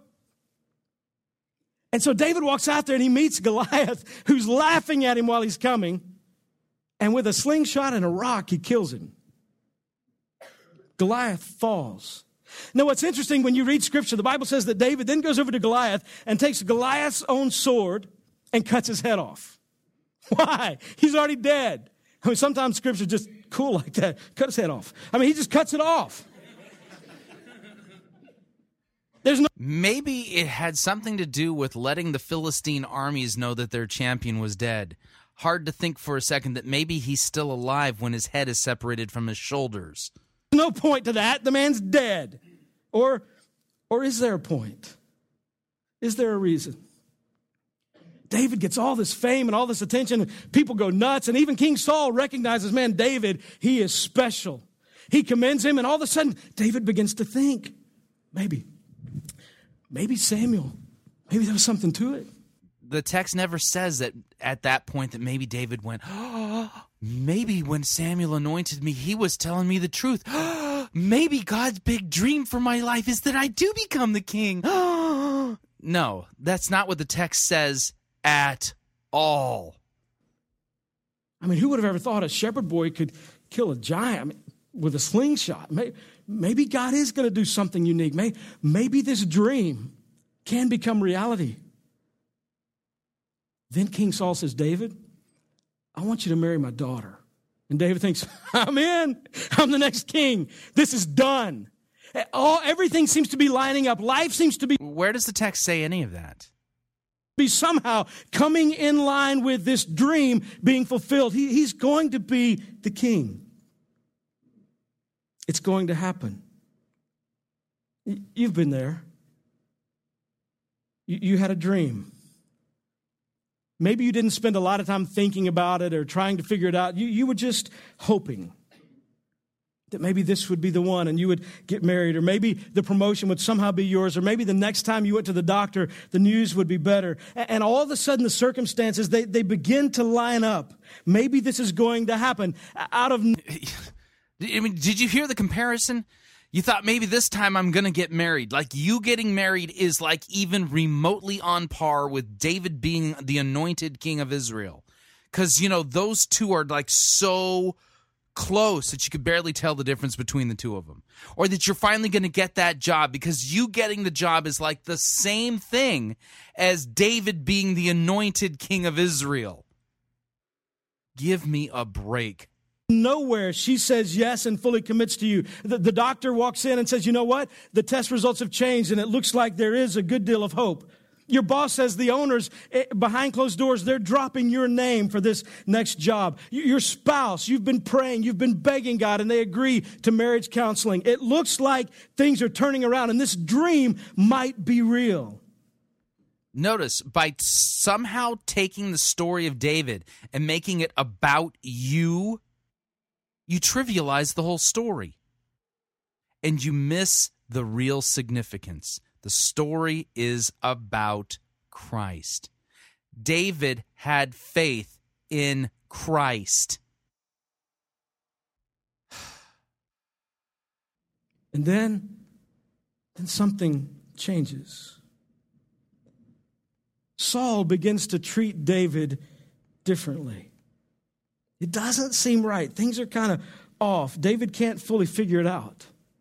Then one day, David and Saul are in the same place, and Saul picks up a spear, and he goes Jerry Springer on David. He throws it at him. I don't know if anybody's ever thrown a spear at you, but that's a clue. They don't like you anymore. And David has this light bulb moment where, oh, now it makes sense. He can't stand me. And Jonathan, Saul's son, comes to David, their close friends, and says, hey, my dad, King Saul, he hates you. He wants you dead. You better take off. And the dream that looked like it was beginning to become reality dies abruptly. He freaks out because the dream is slipping away. Really, where in the book of Samuel does it say that David was freaking out because the dream was slipping away? One verse would do. He doesn't know what else to do. He feels like God must not be with me. Which verse says that? Maybe God's even been toying with me. He allowed me to experience my hope increasing, and it looked like... Where does it say that? Things were coming together, and now it's not happening. It's all beginning to slip away. Where's God? Why has he left me? And David begins to panic, and he turns his back on God and runs. What? So David panicked, he turned his back on God, and then ran. King Saul was trying to kill him. How is running for your life turning your back on God? Because the truth is, the only thing more devastating in life than Plan A dying is when it looks like Plan A is making a rebound and then it dies. Unbelievable.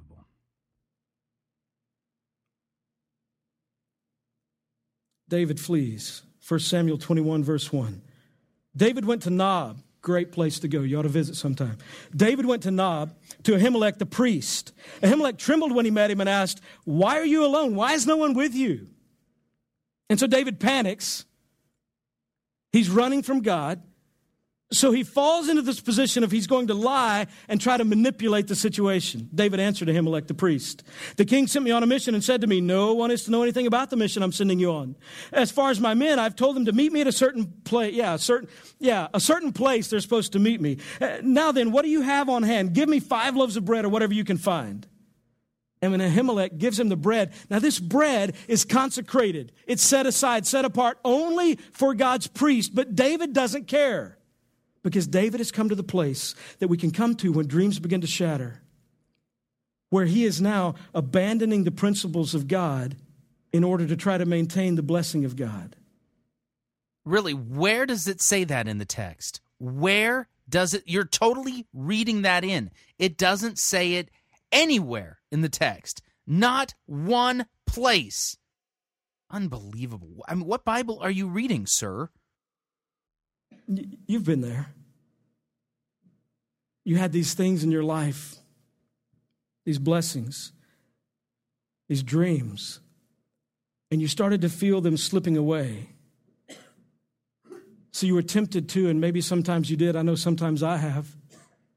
You started abandoning the principles of God in order to try to control and manipulate things so you could keep the blessings of God. It's exactly what David's doing. God, I want your blessings financially, but in this economy, I mean, I know what Scripture says about... Oh, here comes the law. Here it comes. Ready? About as a Christ follower, I'm to bring the first 10% to you, but in this economy, the way things are wheels off, I mean, I got to pay for my kids' education, and I got to make sure I've got retirement, and I got to keep the iPhone. I got to make sure I've got all these things in place. So, God, I'm not going to be able to do what you say. I'm going to abandon your principles because I want to maintain your blessings, and you haven't done a very good job, so I'm going to take control. Or maybe you, it's not financially. Maybe you, it's in your marriage. The dream begins to shatter and things are different and there's a different vibe in your house and the atmosphere has changed and she or he doesn't seem to feel the same about you. And you see it fading and it's beginning to slip away, and this is one Plan A that you don't know how you'll live without. So you abandon the principles of Scripture. They say love keeps no record of wrongs. You abandon the principles of Scripture that say you're to be forgiving and kind. You abandon the principles of Scripture to try to maintain the blessing God gave you, which was the marriage, and you seize control, and you begin demanding things of your spouse, and you're trying to force someone to change that only God can change, but you're abandoning his principles, trying to keep his blessing. Or maybe it's with your children. You know the Scripture says, "Fathers, do not exasperate your children," but they just frustrate you so much. And as they grow older, you view their failures as some kind of personal indictment against you. So you abandon what the Scriptures say about being a parent and to train up a child in the way to go because you want to try to keep your reputation and the appearance that you've got it together and there's just something wrong with your kid. Or maybe you've got to have a certain grade on that test, or you lose your scholarship. You will abandon the principles of Scripture if you're not careful, that talk about what it is to live with integrity and how it is to be honorable in life. And rather than busting your tail studying, you'll just find the shortcut and figure out a way to cheat. You'll abandon the principles of Scripture to try to maintain the blessing. David asked Ahimelech, "Don't you have a spear or a sword here? I haven't brought my sword or any other weapon because the king's mission was so urgent." And the priest replied, "David, remember he cut off Goliath's head with a sword. What was the point? The sword of Goliath, the Philistine, whom you killed in the valley of Elah, is here. It is wrapped in a cloth behind the ephod. If you want it, take it. There is no sword but that one." This is the point where the music changes. Okay, I'm going to pause right there. We're going to read this in context. If you have your Bible, flip on over to 1 Samuel chapter 21. Verse 1. Now, just so you know what previously happened in chapter 20, you have David fleeing for his life, and Jonathan, the son of Saul, who was like David's best friend. They were like Mutt and Jeff, okay? Peanut butter and jelly. Those two were close. Them having a tearful goodbye, and then Jonathan coming to the realization that his own father has it out for David in such a way that he's going to have David murdered and killed. And so David is fleeing for his life. Maybe I should back up to 1 Samuel chapter 20, verse 18. I'll pick up kind of in the middle of this. They'd come up with a sign. And what will happen is, in fact, let me read it. So Jonathan and David, they're coming up with a sign as to how Jonathan will communicate to David whether or not Saul has it out for him, like for death. And so we'll go over there. 1 Samuel 20, verse 18. Then Jonathan said to him, "Tomorrow is the new moon, and you will be missed because of your seat will be empty. So on the third day, go down quickly to the place where you hid yourself when the matter was in hand, and remain beside the stone heap. And I will shoot 3 arrows to the side of it, as though I shot at a mark.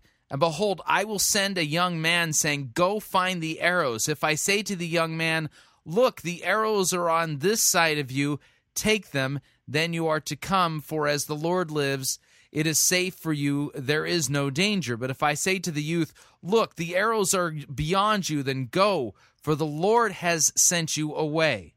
Okay, now notice what happened is that, if you go back and you read this story in its full context, you see what's going on here is that David thinks that Saul has it out for him.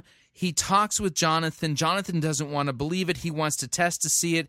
David's going to hide, and then they've come up with a system of determining whether or not it's safe for David to come back or not. And in their way of thinking, David isn't being sinful and running away. In this case, what they're saying is that if I go and I find out, hey, it's not safe, then it's the Lord who's sending you away. Verse 22, "But if I say to the youth, 'Look, the arrows are beyond you,' then go, for the Lord has sent you away. And as for the matter of which you and I have spoken, behold, the Lord is between you and me forever." So David hid himself in the field, and when the new moon came, the king sat down to eat food. The king sat on his seat, as at other times, on the seat by the wall. Jonathan sat opposite, and Abner sat by Saul's side, but David's place was empty. Yet Saul did not say anything that day, for he thought, something has happened to him. He is not clean. Surely he is not clean. But on the second day, the day after the new moon, David's place was empty, and Saul said to Jonathan his son, "Why has not the son of Jesse come to the meal either yesterday or today?" Jonathan answered Saul, "David earnestly asked leave of me to go to Bethlehem. He said, 'Let me go, for our clan holds a sacrifice in the city, and my brother has commanded me to be there. So now if I have found favor in your eyes, let me get away and see my brothers. For this reason he has not come to the king's table.' Then Saul's anger was kindled against Jonathan, and he said to him, 'You son of a perverse and rebellious woman, do I not know that you have chosen the son of Jesse to your own shame and to the shame of your mother's nakedness? For as long as the son of Jesse lives on the earth, neither you nor your kingdom shall be established. Therefore send and bring him to me, for he shall surely die." Do you think that David had any reason to flee here that may have been justifiable? I just asked that rhetorically. So then Jonathan answered Saul, his father, "Why should he be put to death? What has he done?" But Saul hurled his spear at him to strike him. So Jonathan knew that his father was determined to put David to death.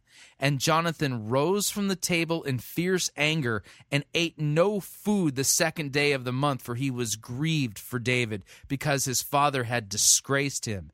In the morning, Jonathan went out into the field to the appointment with David, and with him a little boy. And he said to his boy, "Run and find the arrows that I shoot." And as the boy ran, he shot an arrow beyond him. And when the boy came to the place of the arrow that Jonathan had shot, Jonathan called after the boy and said, "Is not the arrow beyond you?" And so sad. This is the last time these two men see each other alive. Jonathan will never see David alive, because Jonathan is going to die with his father. So Jonathan called after the boy, "Hurry, be quick, do not stay." So Jonathan's boy gathered up the arrows and came to his master, but the boy knew not nothing. Only Jonathan and David knew the matter. And Jonathan gave his weapons to his boy and said to him, "Go and carry them to the city." And as soon as the boy had gone, David rose from beside the stone heap,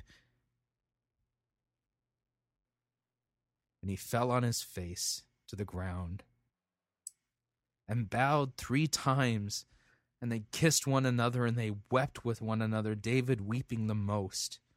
Then Jonathan said to David, "Go in peace, because we have sworn, both of us, in the name of the Lord, saying, 'The Lord shall be between you and me, and between my offspring and your offspring.'" And he rose and departed, and Jonathan went into the city. David wasn't taking matters into his own hands, and David was not at all disobeying God and fleeing.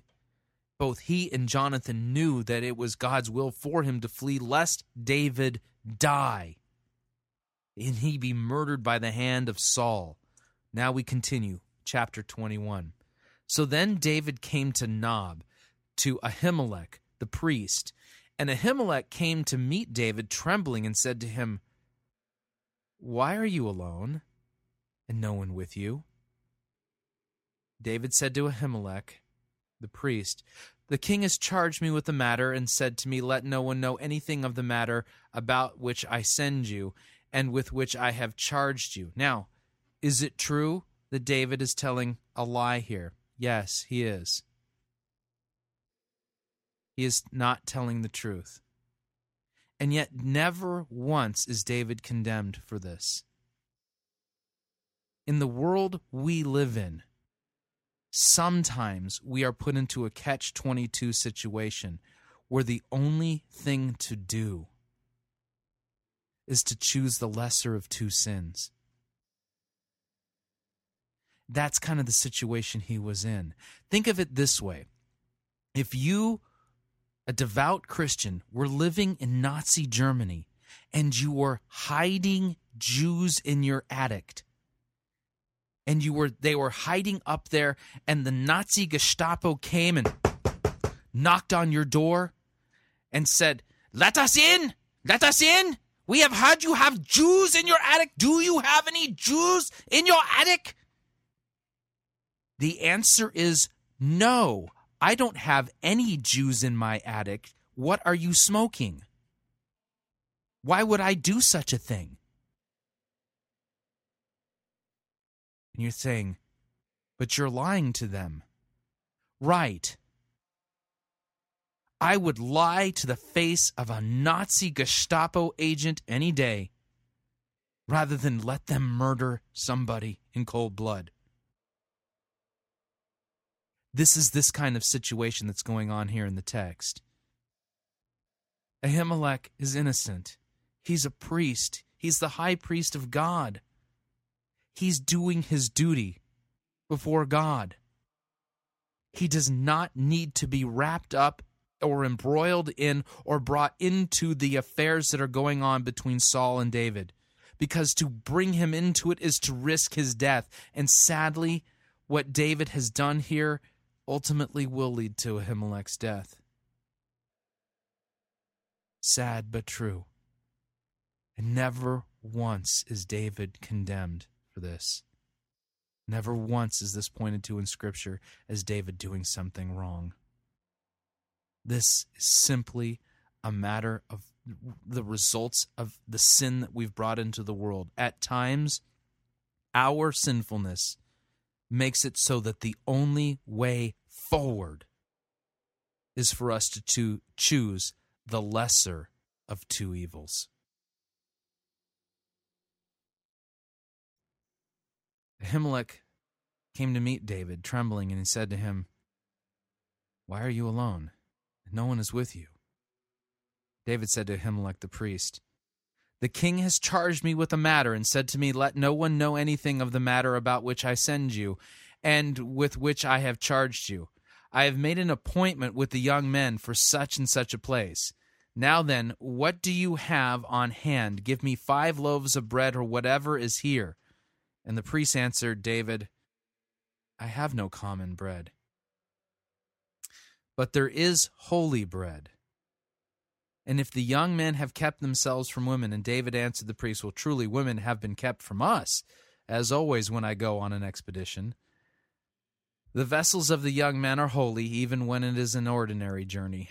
How much more today will their vessels be holy?"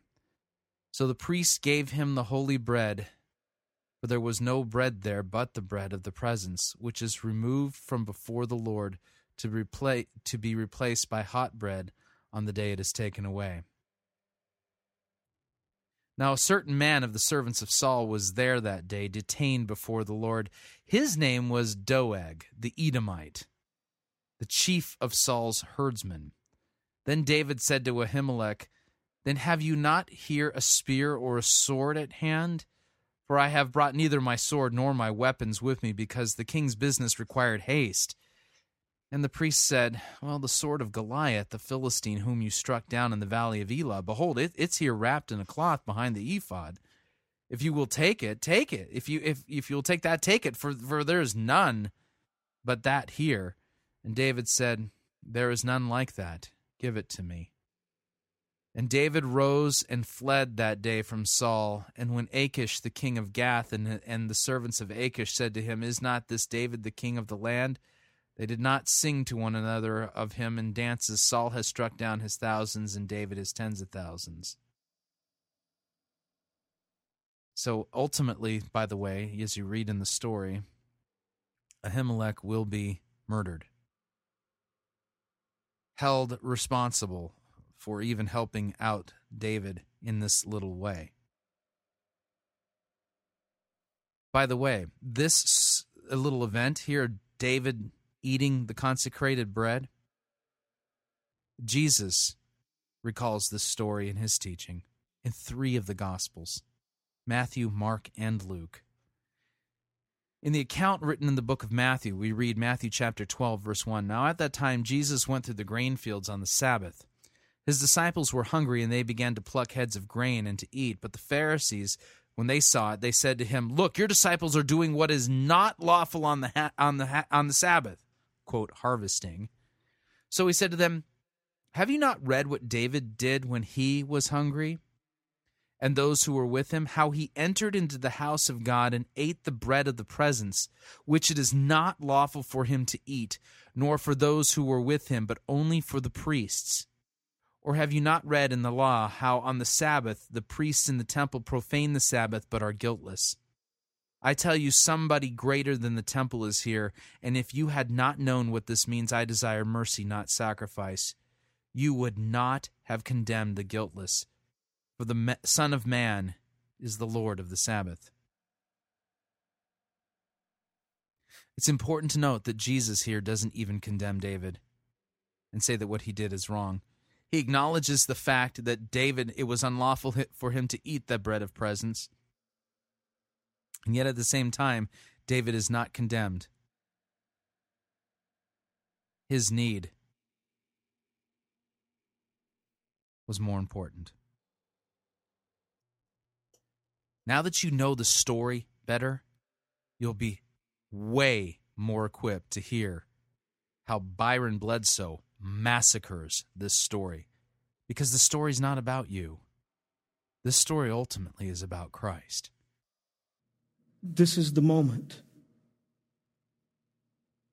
David, when you see that sword, it should be a reminder of the grace of God. It should be a reminder. You think plan A was for a shepherd boy back from home, not one of the warriors, to kill Goliath? This should be the reminder that when life shifts from plan A to plan B, God is still fully possible and can blow your mind. This is the reminder that you don't have to seize control. You don't have to run. You don't have to manipulate. You don't have to lie. This is a moment of grace planted in David's run from God. It's one of those moments because God will, because he loves you. If you're a Christ follower, when you begin to turn from him because your dreams are shattering, when you abandon the principles of God to try to maintain the blessing of God, when you bolt down that road, God will place in your path, as you're running from him, markers of grace, reminders of who he really is. When David saw that sword, it should have reminded him that God is faithful. That sword was an icon. David wasn't running from God. Icon on display for all of the children of Israel to remind them of God's faithfulness. God's on your side. You don't have to lie. You don't have to manipulate. If God desires you to be king, you're going to be king. That's what it stood for. David should have paused, but he misses it. He just says, there's no sword like that one. Give it to me. He's panicking, and he's running. And I've done that far too often. Moments when something begins to fade, and I seize control and try to figure it out, because it's not that God can't. He's just probably too busy. And he gave me these gifts, and he gave me certain abilities. And so maybe God, I got this. You handle what's happened in other places, deal with kids that have cholera and are up all night, whatever. You take care of that. I got this.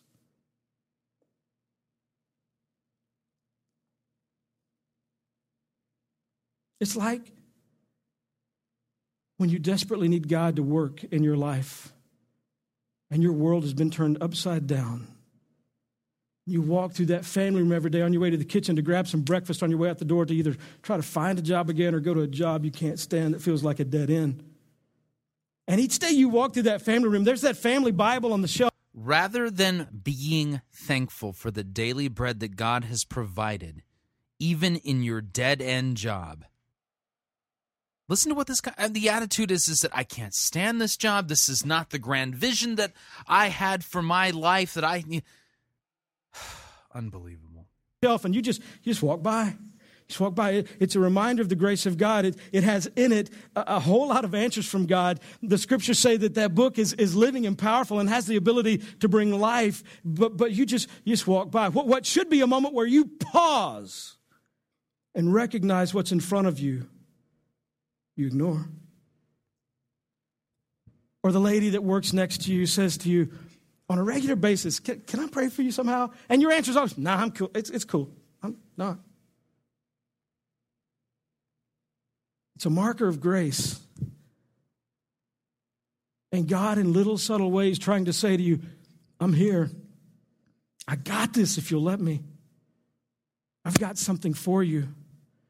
I'm fully aware plan A's gone. I was at the funeral. I understand you're living plan B.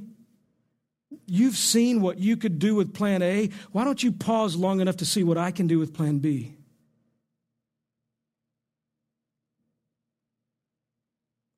David goes to Gath.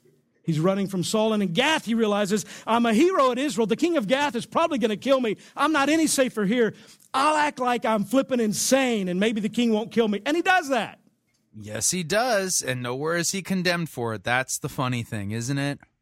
The king of Gath comes and David's acting so wigged out. The king says, he's crazy. Let him go. Don't worry about it. Just more manipulation, more lying, more trying to seize control. What do you do in your life? What's your MO? What's your go-to when you feel like a dream is slipping away? Do you lie or manipulate like David did? Do you try to seize control?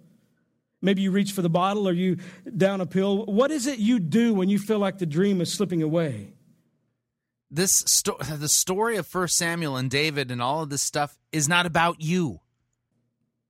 Maybe your deal is you just retaliate. Somebody hurt you and you're going to hurt them back. Saul finds out that David's been in Nob, and so Saul goes there with some men, and he asks Ahimelech, the priest, has David been here? And Ahimelech says, yeah, he's been here, and of course I helped him. He's your son-in-law, and he's on a secret mission of yours. And Saul says, no, he's not. And Saul was so furious that he orders Ahimelech and the other 85 priests to be slaughtered along with their families, and they killed them. One guy gets away, Ahimelech's son, and he finds David, and he says, you're not going to believe what happened. Because you showed up at Nob, because you manipulated my dad, because you lied to my dad, Saul came and he killed everybody and their families. The entire town of Nob is gone. And David wakes up. If he could have woken up when he saw the sword. But now he wakes up. And he says in verse 22, I'm responsible for the death of your whole family. That's all he says. In that moment, something changed inside David. For the rest of his life, he will carry the memory that he is responsible because of his actions, because of his lying, because of his manipulation for harm coming to others. Hundreds of people were slaughtered. And in that moment, he wakes up and he realizes something that you and I desperately need to realize at the beginning of this year. He realizes my way isn't working. My way isn't working. What verse does David say that again? There in 1 Samuel, which of the verses does David say, my way is not working? When it becomes apparent that your dream is not going to come true. I mean, because if David realized my way isn't working, then shouldn't he have just gone back and let Saul murder him? What do you do? When you realize in that moment, it's not time to try to control and manipulate things. You need to trust God even more. You need to lean into God even more. When your dreams are not happening and life is not turning out the way you thought it should, it does not mean that life is spinning out of control. It just means that you're not in control. Because there's a God, life is never spinning out of control. You're just not in control. And I'm not in control. And often we don't like the way God is choosing to let things happen. Part of our problem is we begin to feel isolated. We begin to feel like we're all alone. We begin to feel like David in Nob or Gath, where everybody's against me and I'm going to be in serious trouble and somebody's going to kill me. We begin to feel like we're the only ones. But the reality is everybody has experienced a dream dying. Everybody has had something in their life. That story is not about David having his dream die. Their life shattered. If you've never had a bad moment, you've never walked through a bad day, you've never had a dream shattered, raise your hand. And if you raise your hand, be prepared to walk on this platform and finish the message. I will sit down. Because I've had the moments. You're not alone. Everybody has walked. Jesus didn't die on the cross so that your dreams could survive. The reason your dreams get shattered is because you are a sinner. And the good news is that Christ died for your sins. Walk through Plan A's death.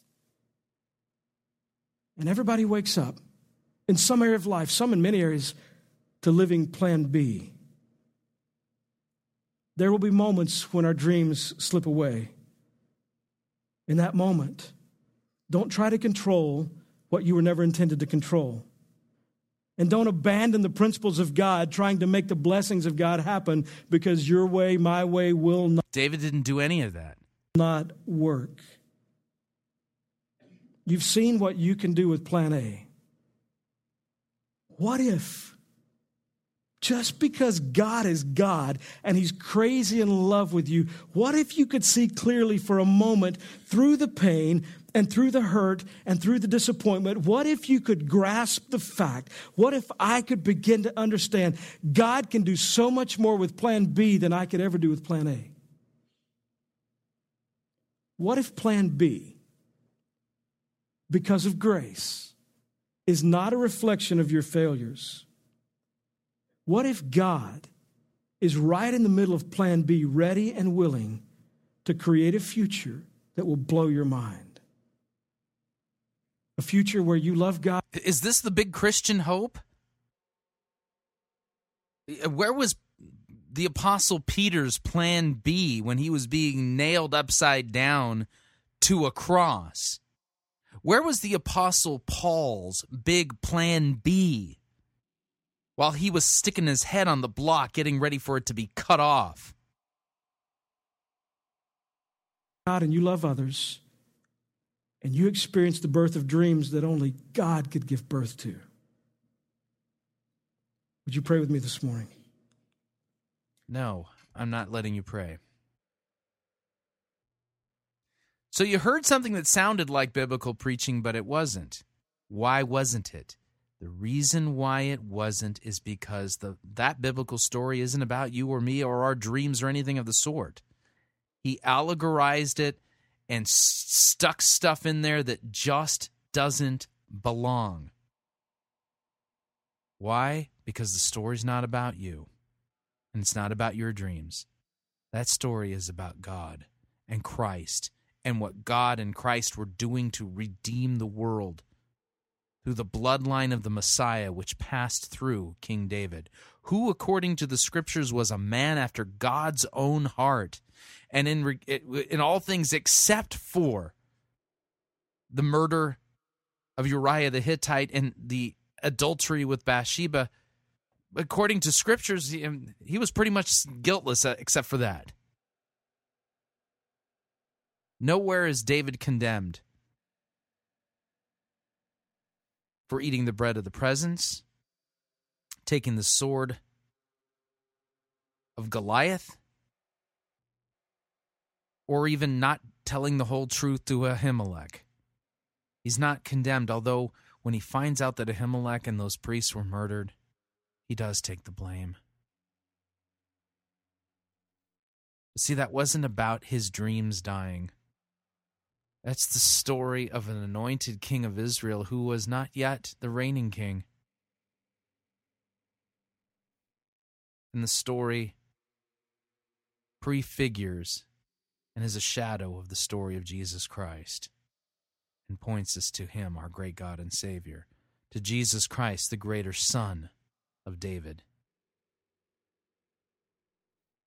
By making the story about you, you miss the whole point. I need to remind you all, Fighting for the Faith is listener-supported radio. That means we depend upon you, your generous gifts, and your financial contributions in order to continue bringing Fighting for the Faith to you as well as to the world. You can partner with us financially by visiting our website, fightingforthefaith.com. And when you get there, you'll see two friendly yellow buttons. One says donate, the other says join our crew. When you join our crew, you're signing up to automatically contribute $6.95 every month to the ongoing work and mission of Fighting for the Faith and Pirate Christian Radio. Of course, if you'd like to specify the amount that you would like to contribute, you can do so by clicking on the donate button, or you can make your gift payable to Fighting for the Faith and send it to Post Office Box 508, Fishers, Indiana, zip code 46038. So what'd you think? I'd love to get your feedback. My email address, talkback@fightingforthefaith.com, or you can ask to be my friend on Facebook. It's facebook.com/Pirate Christian. Or you can follow me on Twitter, my name there, Pirate Christian. Until next week, may God richly bless you in the grace and mercy won by Jesus Christ and his vicarious death on the cross for all of your sins. Yes. Amen.